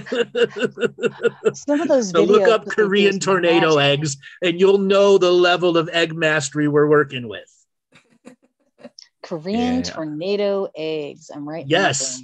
All right. Blow This your why- mind at what those guys can do. So once again, hot pan, a little bit of salt, add the milk to it. Make sure your eggs are at room temperature, and then if you really want super fluffy, blend them. Okay. Make sure Very the oil is hot, hot, hot. Okay, Ca- now Catherine just called you the egg whisperer. Yes, I'm the egg whisperer. the egg whisperer. What about See, this is what my my my girlfriend uh, needs to be a cooker. I'm an eater because like I just burn eggs and then eat them. So like I- I'm amazed that Andrew's like, what you can do more than you- you boil them, right? That's it. Like, That's okay. I need there's a whole world that I haven't water. entered yet.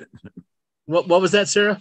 I said I I I was in band with a guy that could burn water. I mean, it was bad. He did no, Yeah, it was bad yeah. for him. You just stay out of the kitchen. We'll feed you. Yeah. Just no.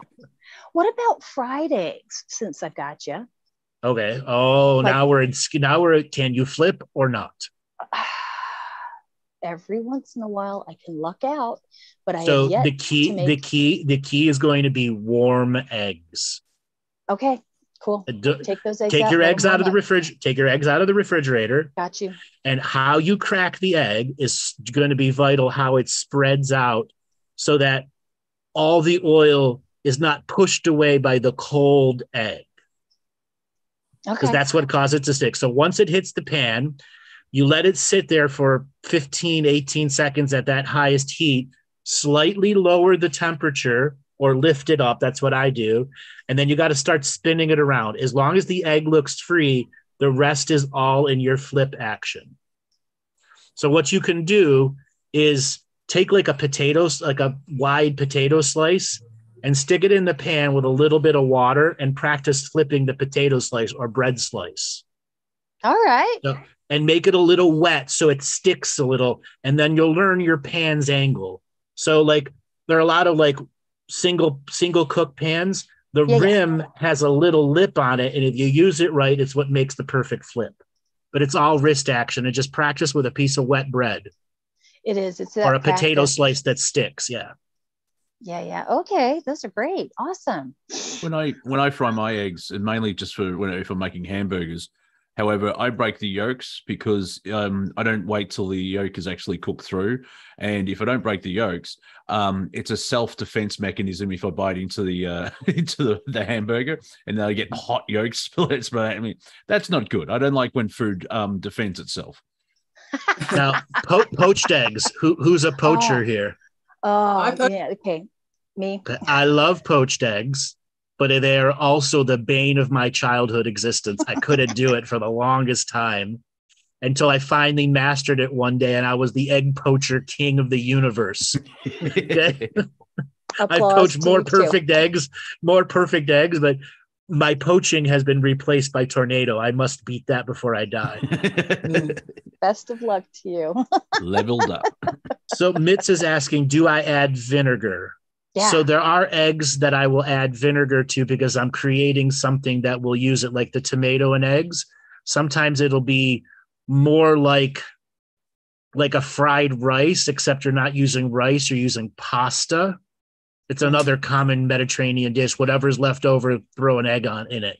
See how you Hells mix yeah. it together. Yeah.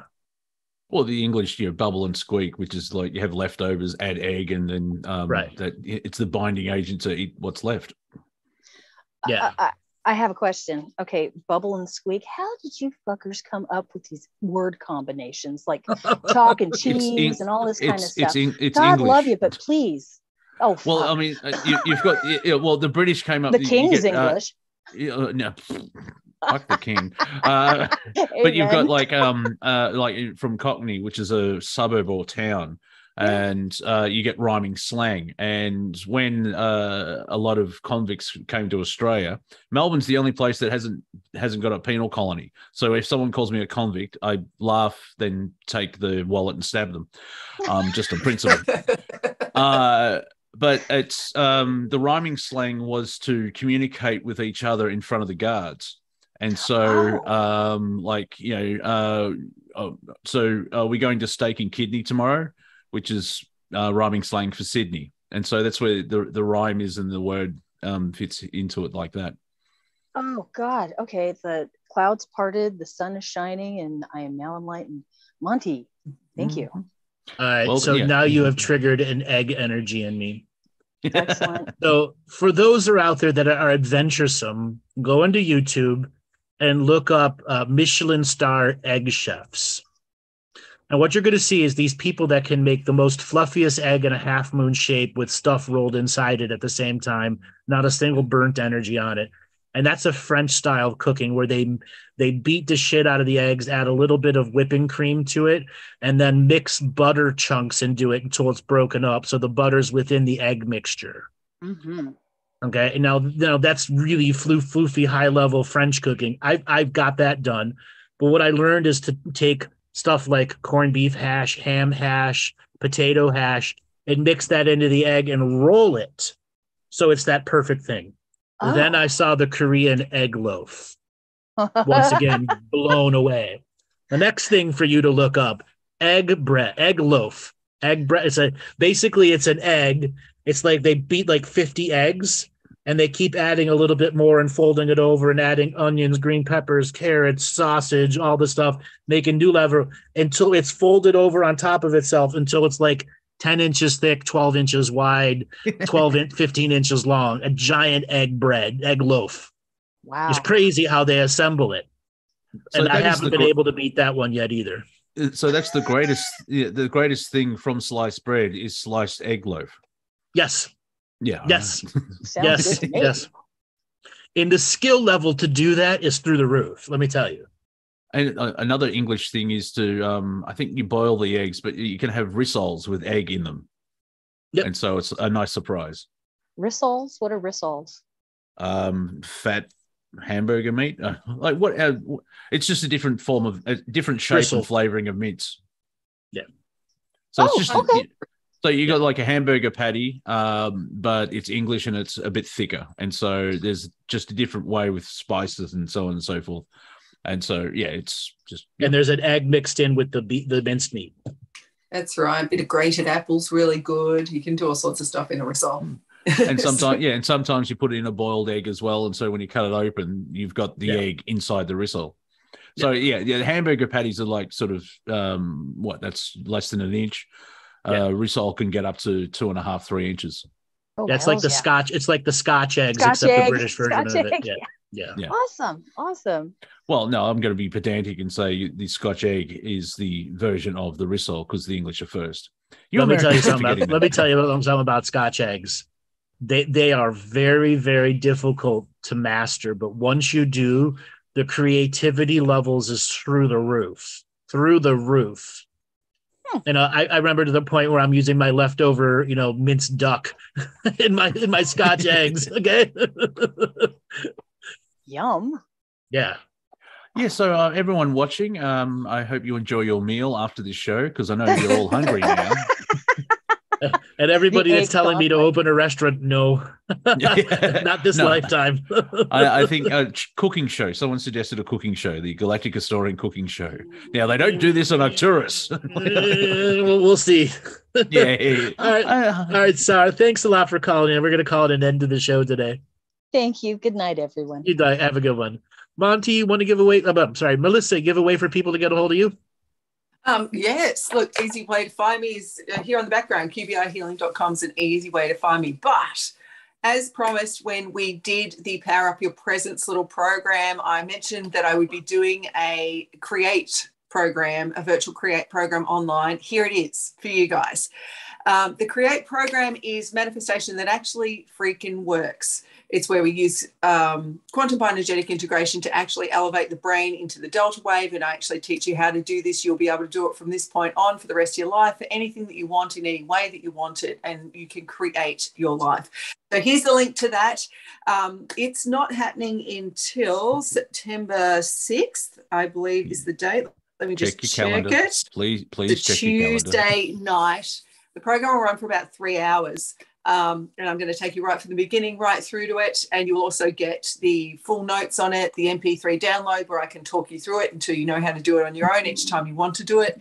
Um, and all the stuff that goes with that. It's a very, very effective way of manifesting. I hate calling it manifesting because that's not what this is. This is actually about creating what you want in your life. Anything from a diamond ring to relationship to what you need in your life. So it's not just about your material stuff. And in that, I go into all the details about why the stuff that we've been told in manifestation should work, doesn't work, or why it does for a short while and then doesn't. And and why the secret doesn't work and all of that sort of stuff. We can talk about that in the program, but that's the link to that. Otherwise, if you need me, if you need a session, if anything's going on there, um, QBIhealing.com or melissahawkinghughes.com will take you to the right place. And I think I'm part of that. And I'll, I'll be part of that as well, interrupting and saying very good jokes. Oh, yes, Mon's going to join in. He's going to come in and play with the Create program. He loves it. Yes. And So so- I'll Why don't you create give a away for people to get a hold of you?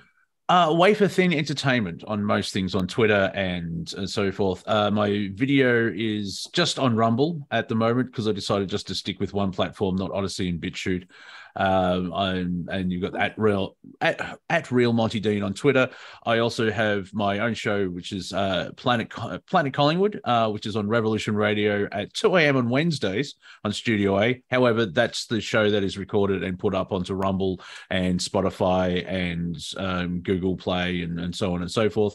I am also uh, started to help produce Strange Universe Radio with Sean David Morton. So if you can listen to Sean, which I recommend you do, you'll hear me interrupt and make some good jokes. All right, everybody, you know who I am. You go to my website, andrewbartzis.com, to find out more.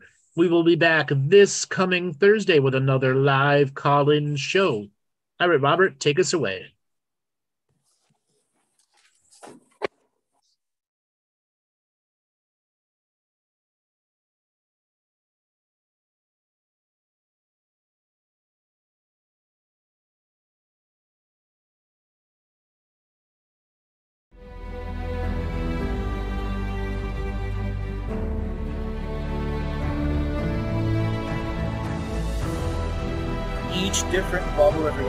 Is true. A galactic historian is a person that looks at all the lines of dramatic karma. Nudge, nudge. It's the holy grail. Improvise. Mysterious. It's counter psychic intelligence. Why is DNA farming of this star cluster so important? Because we do manifest our reality. We do create our reality.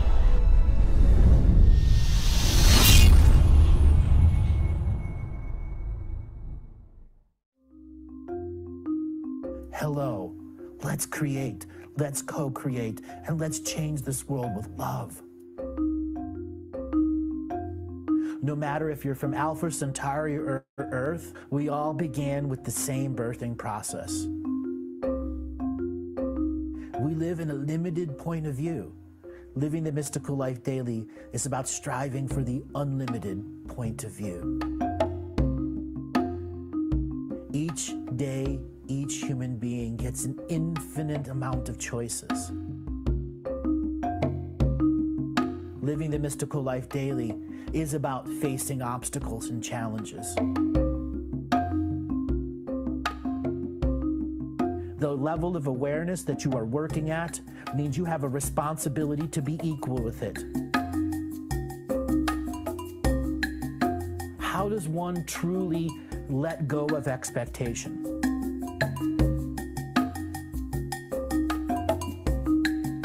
Make the moment that you wake up to the moment you go to sleep sacred.